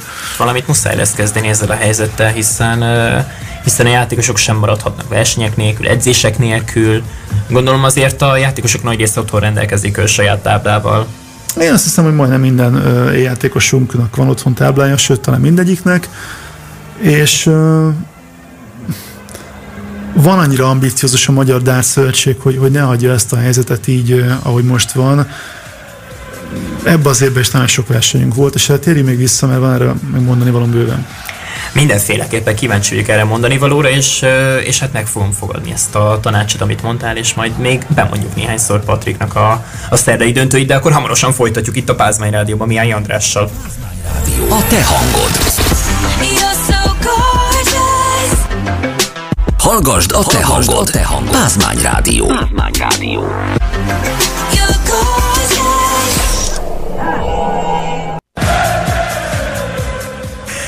Sok szeretettel köszöntöm a Pázmány Rádió hallgatóit ismét. Még mindig itt vagyunk Mihály Andrással, és jó magam is, Pázmány Rádió az épületében. És akkor most újra elmondanám a kedves hallgatóknak, hogy Kovács Patrik és Ellen Shooter, vagy Shooter, hogy te szoktál fogalmazni, nem tudod, hogy mennyire vagy a kiejtésnek az embere. Én hol igen, hol nem. Este 9 órakor szerdán online darts verseny döntőt játszik, egészen pontosan a VDF égisze alatt lezajló versenyről van szó, és a YouTube-on élőben lehet követni ezt a mérkőzést. Nagyon várom már, és jó is, hogy ezt újra elmondtam, mert egy kicsit kiszakít ebből a letargiából, amiben az előbb itt a mondanom végére kerültem, hogy már megint zárunk mindent, és a versenyeinket el kell, hogy halasszuk, ki tudja mikorra, de ezzel kapcsolatban azt akartam még elmondani, hogy igazából én akkor döbbentem rá, hogy egészen szerencsések vagyunk mi, magyar dárcosok, amikor elhívtak minket nem is olyan régen az elnök urunkkal együtt a Nemzeti Versenysport Szövetség ülésére, ahol azok a sportágak tömörülnek, akik nem olimpiai sportágak, és mindegyik szövetség képviselője elmondhatta azt, hogy mik az elmúlt év tapasztalatai, és hogy álltak föl szépen sorba így az egyes exotikus sportágak képviselői, mindegyiktől azt hallottuk, hogy hát minden versenyük elmaradt, ezt is lemondták, azt is lemondták, ez se volt, az se volt. Miközben mi már ott tartottunk, hogy nagyon sok verseny már akkor is mögöttünk volt, és az össze nagyon sok versenybe tudtunk pótolni, tehát egy eléggé mozgalmas őszünk, nyár végénk volt, gyakorlatilag augusztus 1-től mostanáig majdnem minden hétvégén versenyeink voltak kettesével, úgyhogy most tényleg attól függ, hogy az ember melyik, nézi, melyik részét nézi a pohárnak, a félig teli vagy a félig üres részét. A miénk az legalább félig teli van, azt kell, hogy mondjam. De mégis az ember nagyon csalódott és szomorú, hogy ha csak még egy hét belefért volna, akkor, akkor ez a magyar Darts Liga döntője nem került volna akkor a veszélybe, mint amekkorában most került, hogy egyáltalán meg tudjuk rendezni jó lett volna ezt még ízőkényelmentesen letolni mondjuk az előző hétnek a végén, de sajnos ennek a kiírt időpontja az a mostani hétnek a vége, és erősen kérdéses, hogy tudunk-e vasárnap mi akár ilyen, akár bármilyen versenyt rendezni. Most, no. meg, most meg lehetne csokítani a főtáblát 64-esre, de hát az eredeti kiírás az ugye azt hát nem szabad, hát mindenki ebbe élte bele magát, hogy, hogy, hogy ott van a határ, ahol meghúztuk a határt, hogy ki, ki jut. Mindenki ki is lett értesítve erről, úgyhogy ilyet én nem tennék meg senkivel. Nem tudom, meg nincsen végleges döntés, talán szerdán lesz, meg kell, hogy ismerjük a, a rendeletnek is a szövegezését, hogy, hogy mit szabad és mit nem. Tudnunk kell a, az eseménynek otthont adó Budapesti Honvédnak is az álláspontját, hogy beengedi-e még ezt az eseményt, megrendezhetjük-e egyáltalán, és hogyha erre mindig igen a válasz, akkor olyan következő nagyon fontos kérdés, hogy a versenyzők eljönnének-e. Tehát, hogy, és hogy... azt is minél hamarabb le kéne velük kommunikálni. Nyilván a szerdai csütörtöki napon erre már sor fog kerülni. Hát mi szerdán szeretnénk ezt eldönteni, és az már holnap van. Tudnunk kell azt, hogy a klubok álláspontja mi, és a versenyzők álláspontja mi ezzel kapcsolatban. Nagyon sok mindenkel beszéltünk már eddig is, az kezd kikerekedni, hogy nagyon sokan félnek attól, hogy a 8 órakor kezdődő kijárási tilalom idejére. És nem is korlátozás, hanem tilalom. Hazaérnek-e vajon?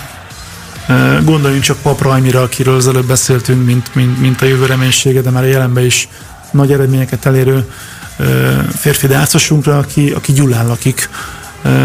Az MDL döntő ugye Budapesten lenne. Én nem sokszor mentem még Budapestre Gyulára, de azt gondolom minimum két órás út a Budapest Gyula, hanem három tehát neki akkor a biztonság kedvéért úgy 5 óratájba el kéne indulnia haza, miközben potenciális döntő esélyes. Nem vagyok benne biztos, hogy a 128-as főtábla döntője az délután 5 óráig le tud menni, még akár roham tempóba is. Nagyon sok itt a kérdés, nem állunk jól ezzel a hétvégi versenyek kapcsolatban. Szerdára szerintem minden eldől, sajnos. Hát igen, remélem tényleg, hogy pozitív döntés születik, de hogy fogalmaztál 40-60 százalék, nem tudom, mennyire mondhatom be adásba. Ez csak hát, egy számadat, tudom, nem tehetem meg, de tényleg valószínűbb, valószínűbb a nem, mint az igen. Most már bemondtam, mi nagyon szeretnénk megrendezni egyébként, tehát abszolút, hogyha most a, a szándék az látszik. A, a Magyar Dár Szövetség vezetőségén múlik, akkor abszolút szeretnénk, hogyha erre sor kerülne de hát nem mehetünk szembe a körülményekkel, a, a, a rendeletekkel, a törvényekkel, és legfőképpen nem mehetünk szembe a versenyzők szándékával. Tehát, hogyha valaki ben tényleg ott van a félelem, hogy nehogy elkapja a koronavírust, vagy pedig a félelem attól, hogy beszeretné tartani a törvényt, és haza szeretné érni este nyolcra, és ezt nem látja biztosítottnak, akkor, akkor... Vagyis bizonytalannak látja leginkább, hogy hát, mikor fejeződik be verseny, és hát a nemzeti igen, tapasztalat tehát... alapján nem is a lemonyítás problémájával van a gond, hanem egész egyszerűen az, hogy annyian vannak, hogy tehát láttuk, hogy a lyukas 64-es tábla esetében se lehet befejezni egy versenyt egy délután 5-ig. 128-as főtábla az 7 forduló. Igen. A döntőt is egy fordulónak vesszük.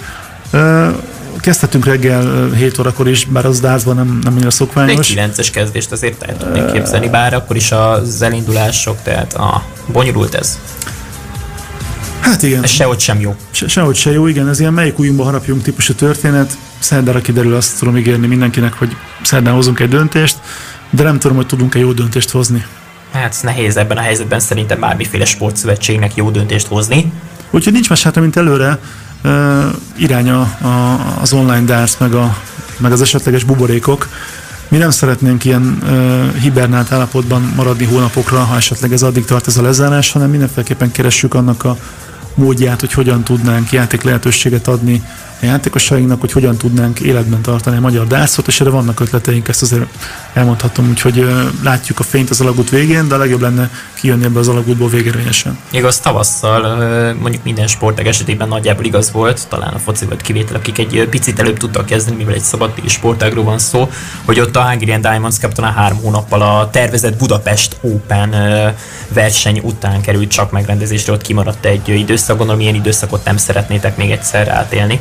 Nem, mi azt szeretnénk, hogyha ö, életben maradna, életben lenne a magyar dác, úgyhogy erre ki fogunk találni ö, versenyeket és ö, lehetőségeket.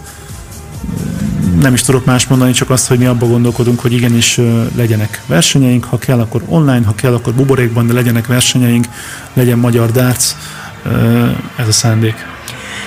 Hát tényleg nehéz időszak áll előttünk, és hát a világbajnokság is vészesen közeleg, és semmiféle álláspontot még nem lehetett olvasni a, a PDC legnagyobb tornájával kapcsolatban. Hivatalosan ugye december 13-án kezdődne, igaz, erről sincsen megerősített információ, még mondjuk ez egy vasárnapi nap, ami elég fura lenne, hogy vasárnap kezdődne el a VB. Mi jó, hogy nem péntek 13. Eh, hát most idén nem úgy jön ki, volt már a példa. Mi a véleményed ezzel kapcsolatban? Szerinted hogy fogja tudni megrendezni a PDC az idei ö, nagy sereg szemléjét? Hát minden jel arra mutat, hogy zárt kapuk mögött. Ugye az angliai helyzet is e fele mutat. Én azt gondolom, hogy 90% hogy a PDC megrendezi a VB-t, hanem inkább 100. Meg fogják És 90% hogy ez zárt kapus lesz valahol Angliában. Ha az elkapus lesz, akkor könnyen lehet, hogy nem az Ellipeliben, hanem valami olyan helyszínen, amit már bejárattak, akár Milton Keynesben, ahol sok verseny volt, akár Coventryben, ahol most vannak a versenyek, de szinte biztos vagyok benne, hogy letolják a versenyt a szokásos magas színvonalon, csak sajnos nézők nélkül, ami nagyon hiányzik megint csak a darts atmoszférájához, még akkor is, hogyha ott a hang hatások azok oda vannak téve, de ettől még az a hangulat, az a, hát. az, az energia, ami onnan jön, az, az most nem jön. Szerintem megint kezdünk letargikus állapotba kerülni ezen beszélgetés kapcsán, és egyáltalán nem vagyok meglepődve, hiszen ö, megrendezni a PDC világbajnokságot nézők nélkül, akik ö, jóformán már délelőttől kezdve jelmezbe öltözve szoktak az Elipeli felé vonulni, ott egész London megbolondul London azon kerülete, ahol ez az épület van, és, és, és nagyon-nagyon hiányoznának a jelmezversenyek, a nézők, a jelmezek, minden hiányozna, az egész közeg. De hát ugye lepacsizás, én már arról nem is beszélnék, de hát nyilván oldalt bevonulnak majd egy 5 méteres ilyen uh, rapid bevonulást rendeznek. Mondjuk a World Match esetén uh, próbáltak Egy kicsit feldobni a hangulatot különböző bevonulások bevágásával kapcsolatban, de ez még mindig nem ugyanaz. Éppen Zigehem Medának volt egy megjegyzése valamelyik közvetítés során, hogy amikor még voltak nézők talán a World Series of Darts döntőjében, hogy, hogy az a nagyon kevés néző, aki ott van, inkább bevágnák a, azokat a szurkolói hangokat, mint annak a kevés nézőnek a tapsikolását. Hát én ezzel mondjuk teljesen nem értek egyet, hogyha vannak valós nézők, akkor tényleg ők csinálják a hangulatot, bár amennyire maszkba lehetett tapsolni például az Európa bajnokságon, és már nem tudom, nézte, de, de ott nem is asztaloknál voltak, hanem mint a színházban így úgy jöttek az emberek. Nem nézett ki jól, és nem is hangzott jól ez a, az a kripto hangulat. De majd ezzel kapcsolatban folytatjuk a szünet után. Pázmány Rádió, a te hangod.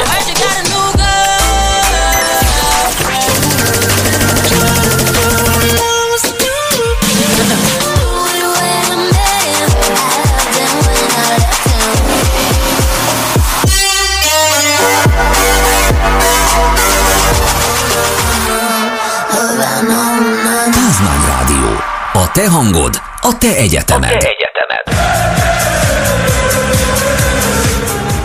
És akkor talán egy kicsit jobb hangulatba kéne most megkerülnünk, így a szünetben beszélgettünk Andrissal azzal kapcsolatban, hogy szerintem engedjük el ezt a letargikus témát, mert tényleg még a végén együtt fogunk síni, akár az adásban.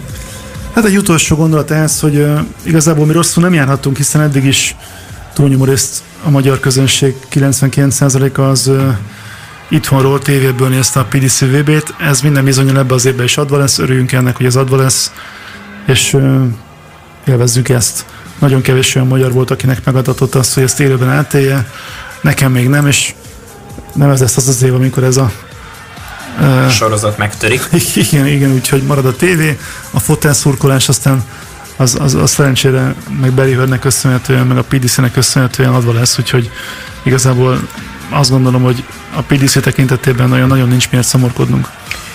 Mondjuk az elnök úrral ezzel kapcsolatban már beszéltünk, de hogyha a kiárási uh, tilalom ugye este 8 órától jelen lesz, akkor nagy valószínűséggel ebből nem lesz, nem lesz darts Pro, illetve nem tudom, hogy hol tart ez a projekt mostanság, de hogyha ez a rendelet, hát nyilván meg is született már, de hogy hatályba is fog lépni szerda évfélt, az azt jelenti, hogy december 9-ig érvényben lenne ez az egész, és hát a darts protának nagyjából akkor kéne nyitnia. Hogyha nem hosszabbítják meg ezt az egy hónapot, akkor akár még szóba is kerülhet az, hogy közös szurkolás, de jelenleg még a, a csoportosulásokat sem nagyon engedélyezni ez az új törvény, szóval nagyjából úgy néz ki, hogy ezt a dolgot is el kell engednie sajnos. Mint oly sok minden jó dolgot, igen, hát most nagyon messze vagyunk ettől is sajnos. Hát igen, de ezzel lehet, hogy ezzel kapcsolatban lehet, hogy őt kéne majd megkérdeznem. Hát igen, sajnos ez az év ez így alakult a BD világbajnokságról. Végképp semmit nem tudni, szerintem nem is fogják megrendezni január elején. Hát az legalább nem a Covid-dal függ össze. Hát az nem. Mert a BDO szépen kinyílt saját magát sajnos. De ezt a sajnosat olyan sokszor mondtuk az elmúlt percekből, hogy szerintem tényleg hagyjuk ezt abba, ezt a részét, és tekintsünk előre, és nézzük a pohárnak azt a részét, ami félig tele van. That's? Vagy legyen már atlétika? Hát már, hogyha atlétikáról szeretné velem beszélni, akkor én állok elébe, hiszen az egyik kedvenc sportágam, mert nekem sok kedvenc sportágam van, de jelen pillanatban darts az első, ez kétségtelen. Hát igen, most ö, nem is teheted meg, hogy ezt ö, adásba ö, kimond már, hogy más sportágat mondjál a, a darts elé. Szerintem évekig az atlétika volt nálad az első, illetve ez most csak az én olvasatom szerint, aztán lehet, hogy nem így van. Hát én az a 15 évig a kosárlabda az egészen biztosan, de az atlétika is volt uh, number van uh, előtte is, meg utána is. Én sok sportágat szeretek, Volt valaha a foci is, meg a Forma 1 is, de az már nagyon régen, és most a darts.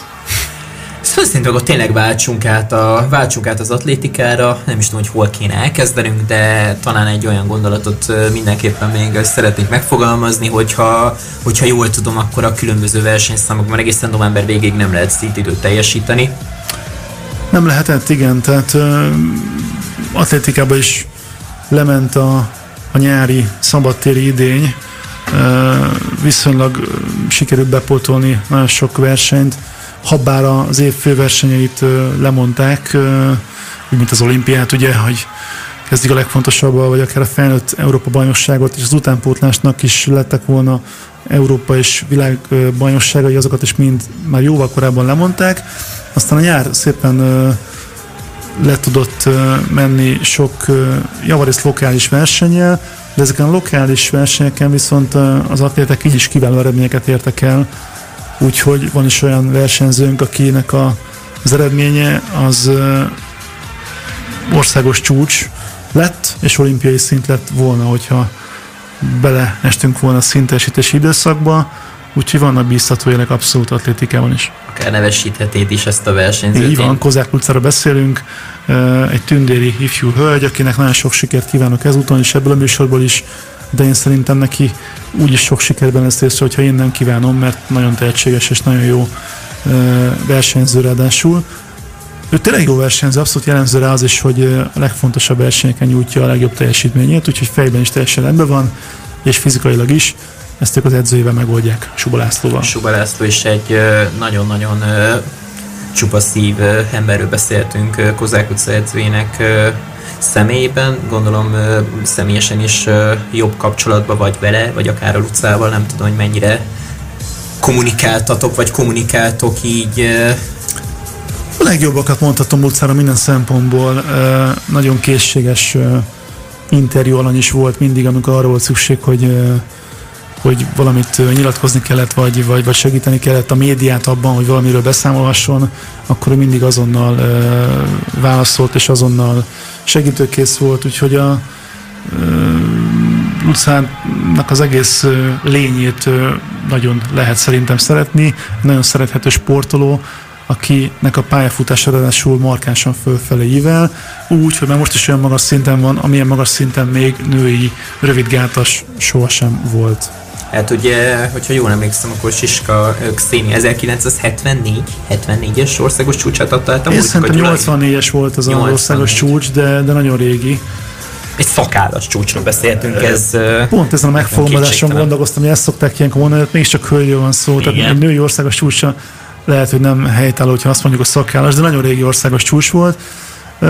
Viszont végre megdőlt, és ehhez egy világklasszis teljesítmény kellett ami azt jelenti, hogy van egy világklasszisunk ebben a versenyszámban, aki immár egy olimpiai döntőre is simán esélyes.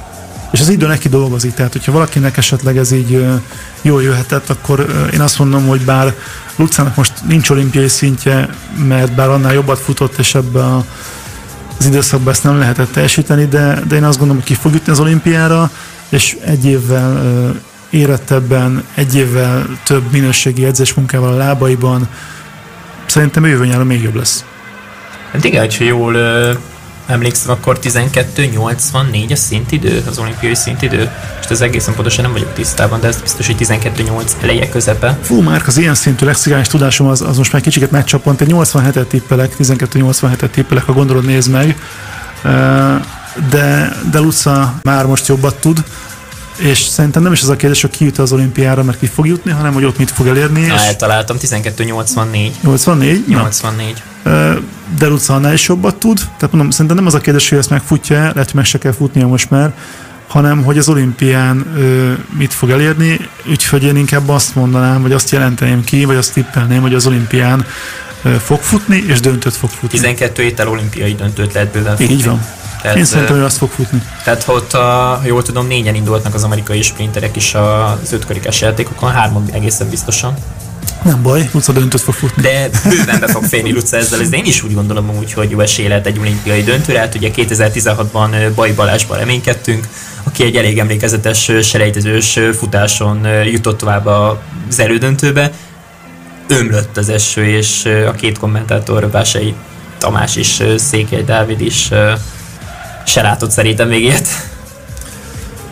Hát nagyon jó, hogy ilyen remek atlétáink vannak olyan számokban is, amik, amik nehezebb számok, tehát azért egy sprint számmal sokkal nehezebb odaérni, és a 110 gát, ahol a Baj Balázs villogott, vagy a 100 gát, ahol Luca villog mostanság, az abszolút sprint szám, és, és ez azért nem a magyaroknak a fő vadászterülete, nem az európaiaké, hanem, hanem inkább a tengeren túliaké, tehát itt odaérni a legelejére, már pedig Baj Balázs világbajnoki bronzérmes, az, az, Európa bajnoki ezüstérmes, az, az, az óriási dolog. Én szándékosan emeltem ki a világ Igen, versenyét. sokkal értékesebb. Úgymond, és, és, és Luca is hasonló eredményeket érhet el, én abszolút benne látom ezeket a e, sikereket szintén. E, meg hát Balázs se írjuk le, tehát lehet, hogy neki is jót fog tenni ez, hogy plusz egy évet nyert az olimpiáig, és rendesen fel tud készülni, és hát ha visszanyeri régi formáját, én abszolút bízom még ebben is. Remélem ő is. Szerintem benne lehet Balázsban. Balázsról annyit érdemes tudni, hogy egy hosszantartó sérülés után jött vissza az idei szezonban, és hát ugye címvédő Szűcsvaldó idén is megnyerte az országos bajnokságot, érdemes hozzátenni. Ugye Balázs távolétében nyerte meg a tavalyi szabadtéri OB-t. Jó gátasaink vannak, nem csak egy, a hölgyeknél is, ott van kerekes géta is, tehát valahogy most nagyon megindult a, a magyar gátas mezőny a férfiaknál is és a nőknél is. A legjobbjaink nem magányos farkasok az itthoni mezőnyben sem, hanem van, aki megszorítsa őket, és van, aki belehajszolja őket a jó eredménybe, mind a férfiaknál, mind a nőknél. Még az is lehet, hogy jövőre két-két kiváló gátlasunk toporog majd az olimpiai döntő kapujában bőven benne már akár ez is. Mondjuk a gátas lányokhoz még annyit hozzá akartam tenni, hogy hát Gerekes Grét is egy tündéri arc. Tehát, egy jelenség ő is, igen. igen, igen, igen, neki is vannak jó kis nyilatkozatai, úgyhogy hogy majd ez az adás hozzá is eljut, akkor külön üdvözöljük őt is, de majd folytatjuk a szünet után. Pázmány Rádió. A te hangod. A te hangod.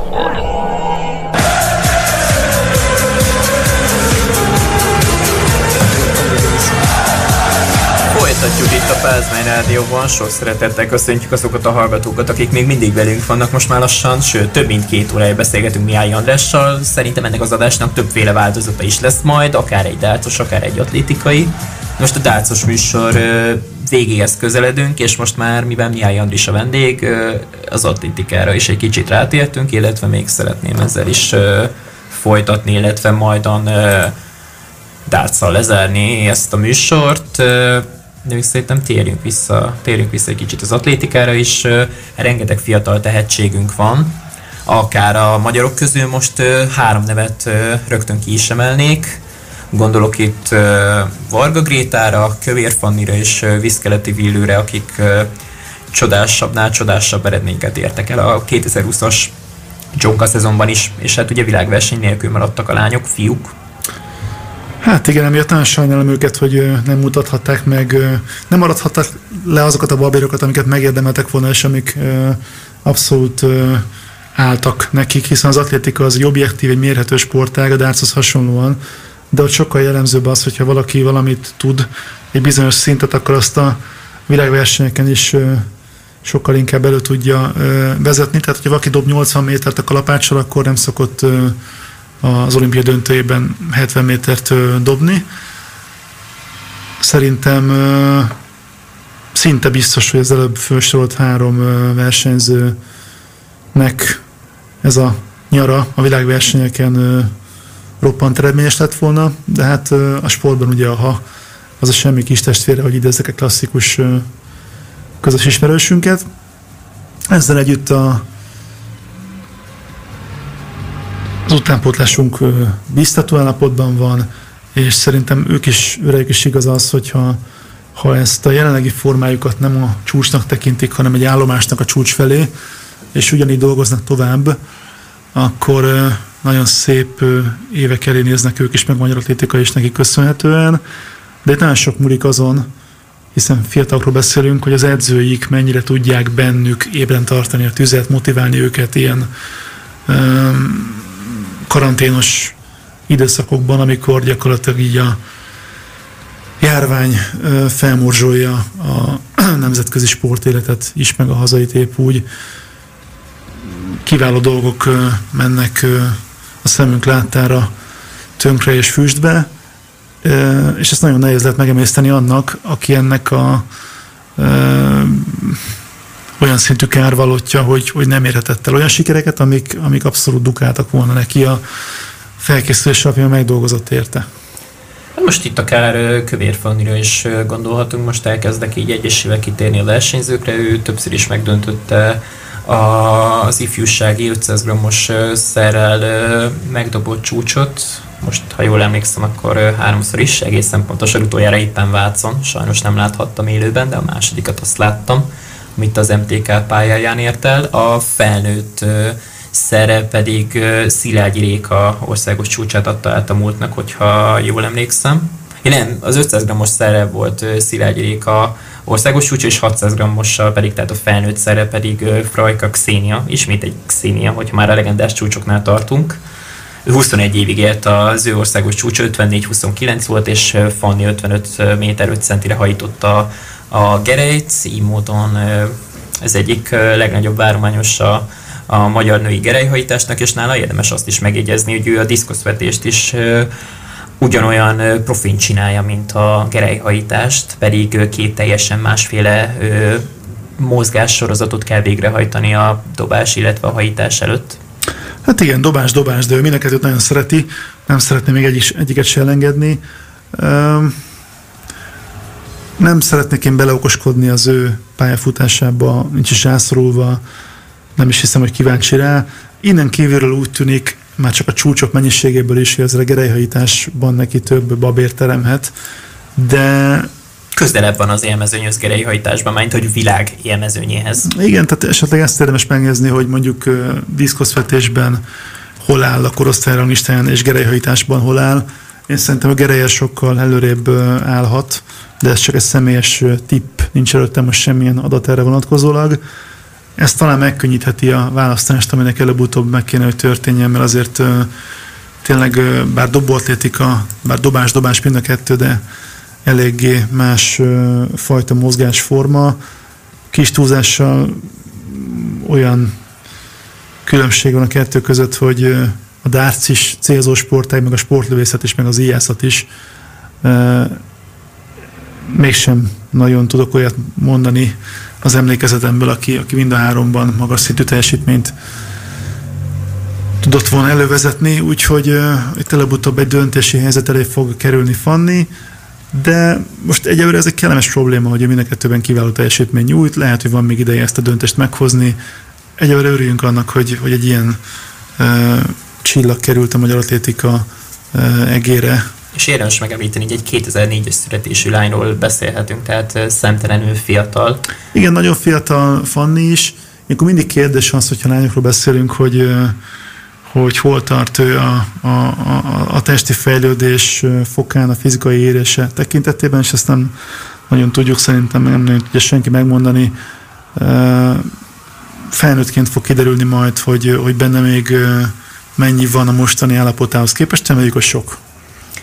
Hogyha már áttérünk a másik olyan kiszemelt atlétára, akiről beszélni szerettem volna ebben az adás részben, Viszkeleti Bélő 15 éves, és az U18-as korosztályban is ott van a képzeletbeli dobogon most már a rangistán, a saját korosztálya világrangistáját természetesen vezeti, és tényleg tényleg elképesztő, hogy milyen eredményekre képes. Most a felnőtt szerre most már 59 méter fölött jár, az utánpótlás 3 kilós kalapácsa pedig 67,5 méter dobott az idei szezonban.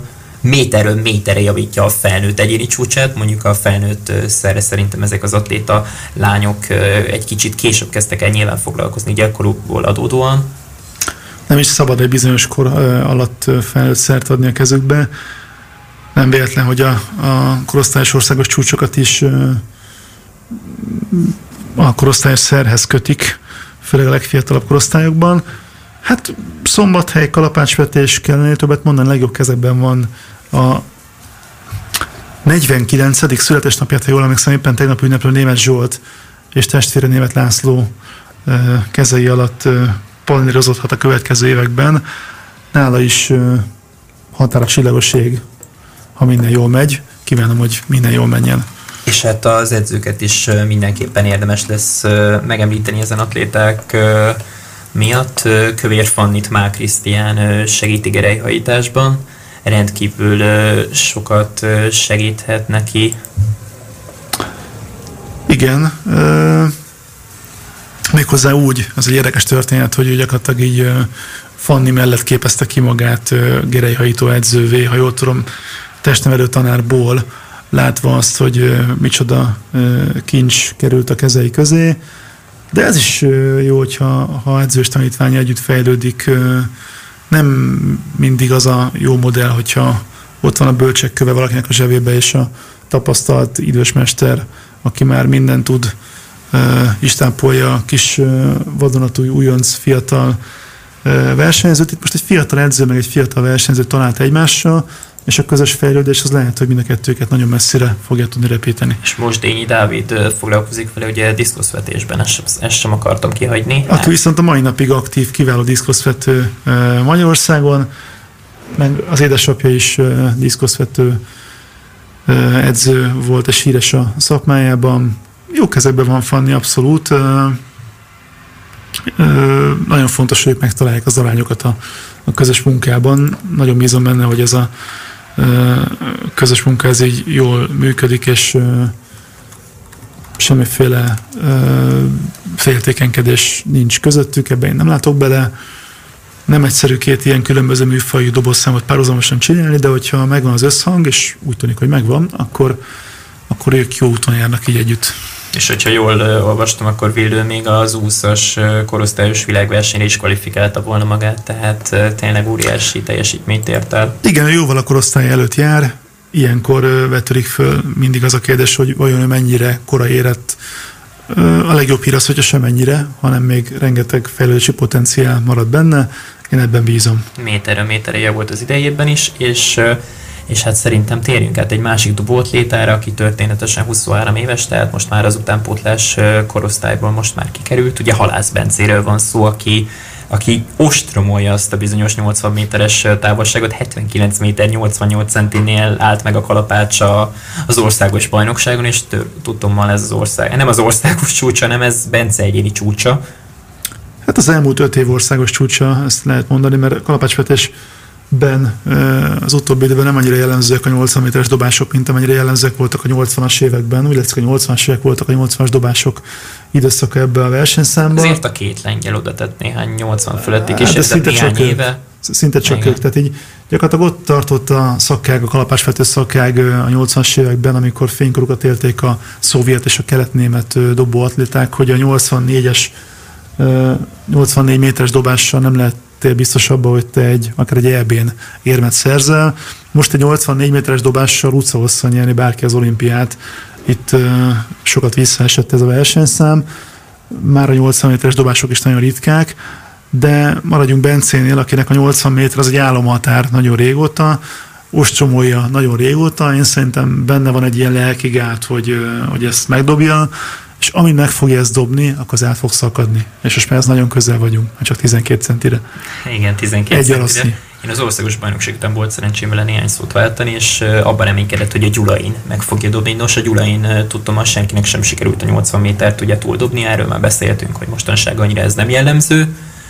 Hát talán a körülmények sem voltak a legmegfelelőbbek, mint hogy ezt a női versenyben is lehetett látni most ezt egy kis személyes élményen kim voltam az idei Gyulai Memoriálon, kaptam sajtóakkreditációt, ezúton is köszönöm Gyulai Mártonnak a segítséget és a közreműködést ezzel kapcsolatban. Óriási élmény volt ezt az atlétikai versenyt idén is átélni, ugye nézők nélkül tartották meg, tehát... És milyen volt nézők nélkül a lelátó, a főlelátó? Voltak emberek azért ugye az újságírók, akkor a versenyzők, akik már nem voltak versenyben, illetve már lezajlott a verseny, hogy akik készültek. Teljesen más volt, de valamiféle kicsi hangulata még így is volt, de össze lehet hasonlítani nyilván a tavalyi évben, amikor szintén csak úgy kim voltam. Hát azért jó, hogy meg volt. Köszönhetünk neki egy országos csúcsot is, ugye erről beszéltünk korábban, Kozák utcáját, úgyhogy, úgyhogy tök jó, hogy ez így megvolt. De reméljük, hogy jövőre ez se ilyen lesz, hanem de akár, akár beszélhetnék Vindics Balázsról is, aki szintén stabilan futja az 1.45-1.46-os időket most már, akár nemzetközi versenyeken is. Én nagyon nagyra értékelem a Balázsnak a, a munkásságát, hogyha lehet ilyet mondani középtávfutóra, mert évről évre fokozatosan küzdi magát egyre előrébb, egyre lejjebb időben, pedig ő már nem 20 éves, de, de mégis ott van benne a potenciál, hogy lassan odaér, hogy 1.46 alá viszi a saját egyéni csúcsát, ami abszolút nemzetközi szint, és Európa bajnokságon az már abszolút döntőt érhet. Jó ebben akár érmet is. Kívánom neki, hogy sikerüljön. Nagyon megérdemelni ő is nagyon megérdemelne Halász Bence és most már egy 80 méter feletti dobást, hogyha már így az atlétákról volt szó, és magánéletben az ő párja Tóth Lilianna, aki szintén ugyancsak szép eredményeket hoz 3000 méter akadályon, illetve hát ugye a közép-hosszú táv futóversenyeken. Igen, ő is nagyon tehetséges, és neki most egy jó, jó éve volt egyébként ez a legutóbbi. Volt neki egy hosszabb hullámvölgy, amiben benne volt egy balszerencsés versenybaleset is, hogyha lehet ilyet mondani, ez Forma 1 szokás inkább, de neki akadályfutásban sikerült egy ilyenbe beleesnie, illetve elesnie szó szerint egy nagyon fontos versenyen, és aztán ettől gödörbe került, voltak sérülései is, de, de most ebbe az évben, mint hogyha visszatalált volna a helyes útra, ami az nagyon fontos, mert őt is a, olyan szintű tehetségként emlegették, emlegettük egy három-négy éve, mint ahogy most beszéltünk az előbb a, szombathelyi és Veszprémi dobóatléta hölgyekről. Hát igen, beszéltünk róluk, és még mindig beszélhetünk egy ugyancsak óriási teljesítményt nyújtó magyar atléta lányról is, ugye Varga Gréta szemében, az egyik személyes kedvencedről van szó. Igen, hát rá is igaz az, hogy nem csak a saját korosztályban döntögeti a csúcsokat, hanem egyel, kettő feljebb is akár, és ő középtávfutó, tehát az is egy olyan szakággal óriási a konkurencia, az a dobországban egy kicsit kisebb, de középtávfutásban tényleg nagyon nehéz elit versenyzővé válni, és most nagyon közel van ehhez.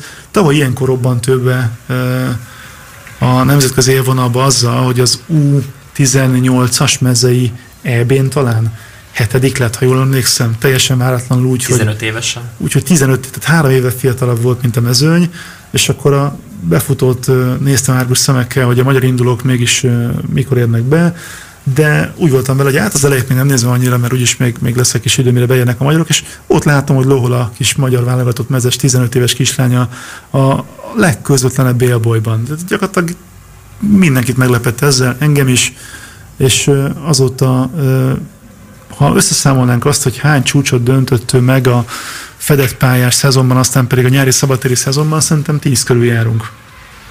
Hát egészen pontosan 9. No, 9 országos és egy Európa csúcsot döntött Varga Gréta. 2000 méteres akadályfutásban viszont Európa csúcsot, U18-as Európa csúcsot futott egészen pontosan. 2000 méteren egy román hölgy tartotta, és ezt a rekordot több mint két és fél másodperc alatt eltamultnak a magyar lány. Hát ez az ifjúsági távja szóval, az akadályfutásnak. Mestélyesen szóval ez nem semmi. Ez nem semmi, tényleg versenyről versenyre folyamatosan javítja az országos csúcsot, és hát és hát, az, és hát a felnőtt országos bajnokságon is, hogyha jól emlékszem, akkor volt olyan ellenfele, akivel el tudott menni a Gréta, és, és tényleg szép eredményeket ért el ott is. Ez sok van benne még nagyon, én azt látom, jó kezekben is van. Ez a magyar atlétika, ez egy nagyon szép aranybánya, kiváló emberek tömkelegével találkozik, aki egy magyar atlétikai versenyre ellátogat. Nagyon sok nagyon dolgos versenyzővel. Ebben rengeteg időt és energiát kell fektetni, ez, ez nem a lusta emberek sportja az atlétika. Hogy én kiemeljek még valakit, aki viszont nem fiatal, de, de szintén elmondható róla azt, amit, amit elmondtunk a sok mindenkire, hogy, hogy megérdemelni a jó eredményt, Picit hasonló olyan szempont, mint Halász Bence, nagyon közel van egy álomhatárhoz, ő speciál a 8 méteres határhoz. Tudod meg, kiről lesz szó? Pázmándi Dominik? Nem, hanem az ő itthoni vetétásáról, Szabó Lászlóról, távolúrásban, aki 7 méter 99 centinél tart már az egyén csúcsát illetően. Egyetlen egy centi hiányzik neki a 8 méter az, ami távolugrásban abszolút a, a, a nemzetközi színnek a, a határa, és, és tényleg annyira mási lelkileg az, hogy most te egy 8 méteres ugró vagy, vagy nem, és egy centi választja el tőle.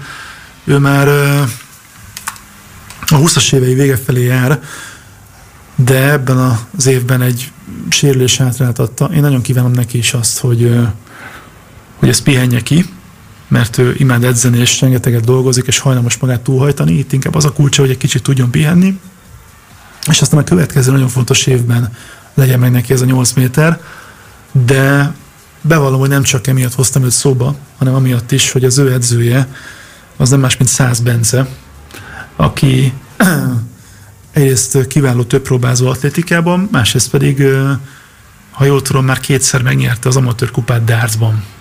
És hmm. akkor visszakanyarodtam a... Ismerős a neve? A, a, és nem is az atlétikából, nem dartsból. A kedvenc sportágamhoz, igen. Száz Bence rendszeres résztvevője a Magyar Dászliga küzdelmeinek is. Ő például egy ilyen nem annyira rejtett, hanem már régóta köztudott tehetsége a magyar dársznak. Szerintem még ő sincs 30 éves sem, talán még 25 sem, aki, hogyha egy évet rászánna az életében arra, hogy komolyan foglalkozzon a dárccal, gyakoroljon, csak annyit, amennyit naponta eltölt az atlétikai pályán, akkor lehet, hogy megkapnánk azt a versenyzőt, akire már régóta vágyunk, hogy megközelítse a PDC szintjét. Mondjuk kétszer egymás után amatőr versenyt nyerni, ez is egy jó kérdés abból a szempontból, hogy, hogy lehet elindulni másodjára egy amatőrön, úgyhogy már egyszer megnyerted de ez is egy érdekes kérdés. Gondolom ezzel a gondolatmenettel szeretted volna lezárni az adást, hogy valahogy átforduljunk újra a tárcra, de még néhány nevet csak megemlítés, megemlítésszerűen még az atlétikából, nem fogom most már őket kifejteni, mivel arra már nem biztos, hogy marad időnk. Wagner Gyürkés Viki akár, ugye ő is közép-hosszú távú, inkább akadályfutó, akkor akár nem is tudom, még kiről lehetne így hirtelen beszélni, hogy akkor a távolugró hölgyekről mindenképpen lehetne beszélni, akik óriási versenyt futottak az idén Farkas Petra, Nguyen, vagy hát futottak, ugrottak az idén Nguyen Anasztázia, és, és még van egy harmadik hölgy, ugye Lesti Dia, igen, igen, aki, ha jól emlékszem, most áttérek egy picit a para atlétikára, ugye az Ekler utcának az egyik edzéstársa. Ezt nem tudtam, de Én akkor, akkor menjünk sorjába. Tehát Wagner Gyürkés Viki a középtávokon kiváló, és úgy látszik, ő is egy picit későn érő típus, mert most kezd igazán beérni. Én nagyon kívánok neki is egy olimpiai döntött 3000 akadályon, szerintem az benne lehet, de 1500-on is nagyon jó, meg most már 5000 méteren is. Az összes középtáv futószámot felsoroltuk, benne lehet egy, egy, egy jó eredmény pedig ő már ö, nem annyira fiatal, de, de, de abszolút megdolgozott érte, és ő is évről évre építi föl magát nagyon szépen fokozatosan. Nekem nagyon szimpatikus az, hogyha valaki minden évben egy picit hozzátesz a saját ö, pályafutásához, akkor úgy érzem azt, hogy az egy megalapozott ö, siker és egy ö, megalapozott pályafutás. Viki is pont ilyen. Úgyhogy ő is most már ott áll a, a nemzetközi szintű ö, atlétával válás kapujában, még ha nem is 20 évesen, és szerintem ő jövőre át fogja tudni lépni ezt a kaput. Aztán térjünk át a távolró hölgyekre, hát az tényleg csodálatos volt, hogy szépen leosztották egyébként a versenyeket. Hogy, hogy há- három ilyen kiváló távolugrónk van most egyszerre. Én azt néztem, hogy az ő eredményeikkel tavaly ha jól emlékszem, mind a hármuk legjobb, idei legjobb eredmény az tavaly döntőt ért volna a világbajnokságon. világbajnokságon. Már a világbajnokság, nem is az Európa bajnokságon. Így van, tehát hangsúlyozzuk, hogy nem az EB-n, a VB-n, és nem a 12-es döntőben, hanem a legjobb 8 közé is azt jutottak volna az idei legjobbjukkal, uh-huh. ami azért egy nagyon nagy fegyvertény. Ott is azért még érzek mindannyiukban kisebb-nagyobb potenciált, Nasti például sprinter volt, és még mindig csak tanulja a távolugrás, de acára annak, hogy már 6 méter 77 centinél tart az egyén csúcsa, ami, ami fantasztikus teljesítmény. Ebbe az évben egy picit megtorpan, de ebbe lehet, hogy benne volt az is, hogy milyen nehézkesen tudott fölkészülni. Én bízom benne, hogy jövőre Szabó Dezsővel összeraknak mindent, amit még össze kell rakniuk a neki futásban, meg esetleg az edzésmunkában, és uh, ha csak egy picit tud fejlődni Naszti, akkor már az országos csúcsunknál tart, ami azt hiszem 686 a nőknél, tehát 9 centire van tőle. Nagyon közel van. Egy jól elkapott ugrás, egy jó kis hátszéllel már ez simán meg lehet, de abszolút benne van ez a, a lehetőség. majd akár a következő években, hogyha szépen hát, ezt itt nagyon, ne, nagyon nehéz ilyen nagyobbakat javulni, de, de hát ha igen. És Farkas Petra és Lestidia is szépen sokat fejlődött az elmúlt időszakban. Én most inkább Lestidiát emelném ki, aki bár idősebb, mint Petra, de, de ő az, aki ennek az évnek a felfedezetje olyan szempontból, hogy sokáig stagnált az ő fejlődése, két-három éven keresztül nem tudott javítani a, a legjobbján, és most ebbe az évben többször is és sokat, és azt szerintem neki rengeteget jelentett a továbbiak szempontjából. Szerintem most már ő is abszolút elhiszi, hogy nemzetközi szintű távolugró lehet, sőt már az is, és hogy az ő számára is messze van még a felső határ. De érdemes megnézni, akár Andris Claudio is nagyon-nagyon közel van, ő három évvel fiatalabb, hogyha már ugye megemlítetted a diát, két évvel fiatalabb a Petránál, aztán, hogy az országos bajnoki rangsort nézzük, illetve hát az országos bajnokságon nyújtott eredményeket, akkor jönnek a több próbázó hölgyek, hogy már róluk is érdemes néhány szót talán beszélni. Krizsánk, Szénia, Nemes Rita, akár a Szűcs Szabina is, bár ő hármasugró is, és hát ugye az imént említett Ekler utca, aki szintén ben volt a nyolcas döntőben az idei nemzetin. Igen, nagyon meglódult a női távolugró szakág. Éveken át és mind 6 méter fölötti ugrók jó utcát leszámítva. Hát sőt, az első három bőven 6 méter 50 fölötti ugró, és most 6 méter fölött tudó ugrónk van, vagy 8, talán 10 is, miközben éveken át ott tartott a női távugrás itt van, hogyha valaki már 6 métert megugrotta, akkor tapsikoltunk és örültünk, és már meg is nyert az országos bajnokságot. Most a 6 méter 50 centivel nem, hogy nem nyeri meg valaki az országos bajnokságot, hanem lehet, hogy csak bronzérmes lesz vele miközben olyat tud, amivel a világbajnokságon, még egyszer mondom, döntőbe is juthatott volna tavaly. Úgyhogy nagyon erős most a magyar női távolúró mezőny, hála Istennek, bár minden versenyszámban ekkora fejlődés mutatkozna, ott most nagyon szépen összeállt a kép. Nem tudom, hogy tudnál arra példát mondani, van olyan versenyszám most a magyar atlétikában, ami úgy lyukas.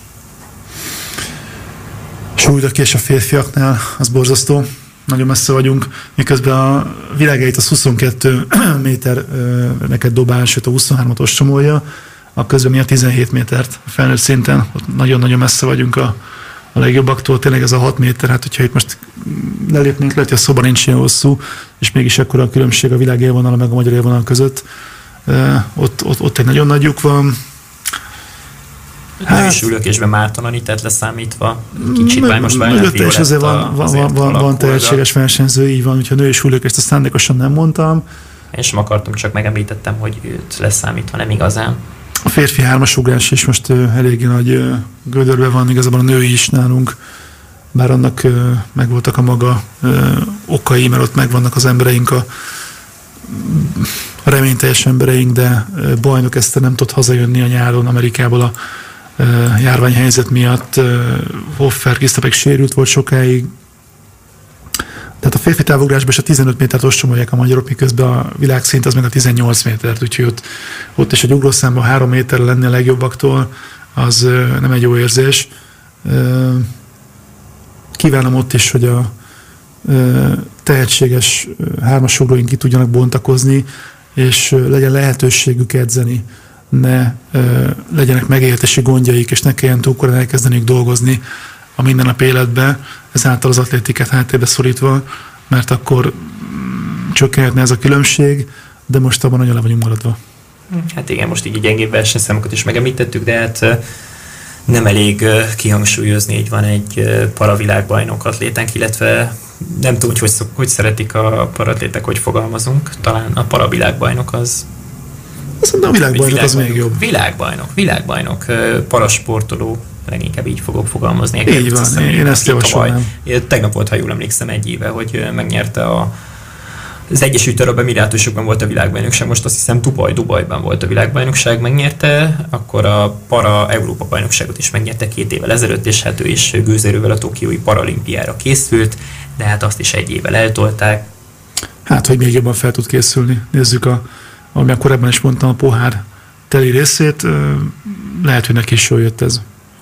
Jó volt egy kicsit az atlétikáról is veled beszélgetni, Andris. Egyébként Mihály András szemében egy olyan személy ül itt a stúdióba, aki 25 éven át nem az NSO, mint ahogy múlt héten fogalmaztam a Balázs Gábornak, hanem a Nemzeti Sportnak az újságírója volt, de most új ambíciókra tör, és hát a Magyar Dátszövetség főtitkára lett Andris örültem, hogy az atlétikáról is beszélgettünk, de most valahogy át kéne térni még a dartsra így végszóként.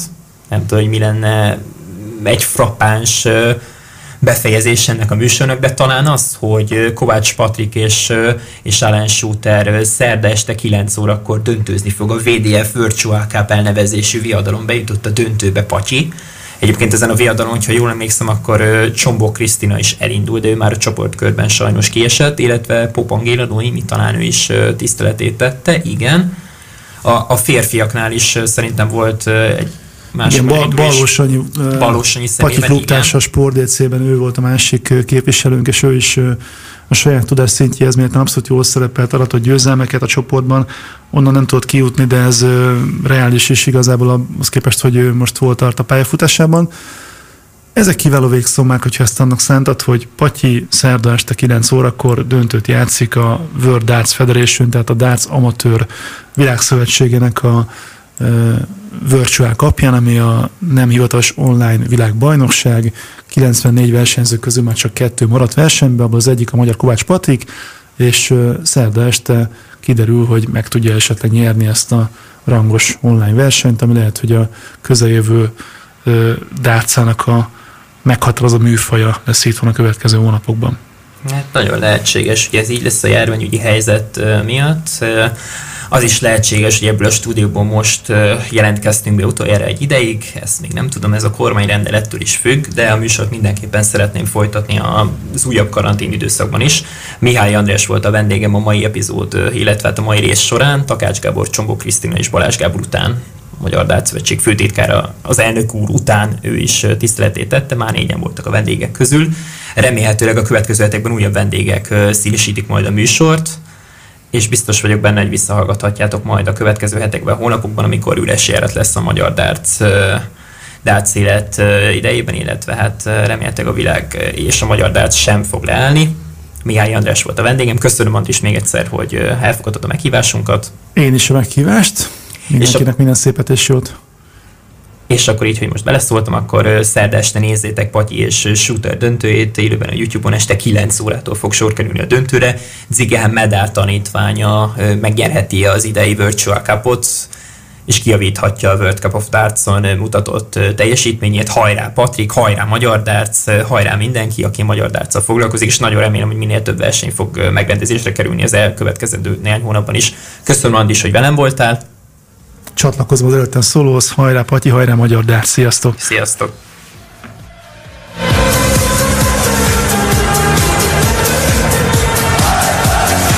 Tázmány Rádió, a te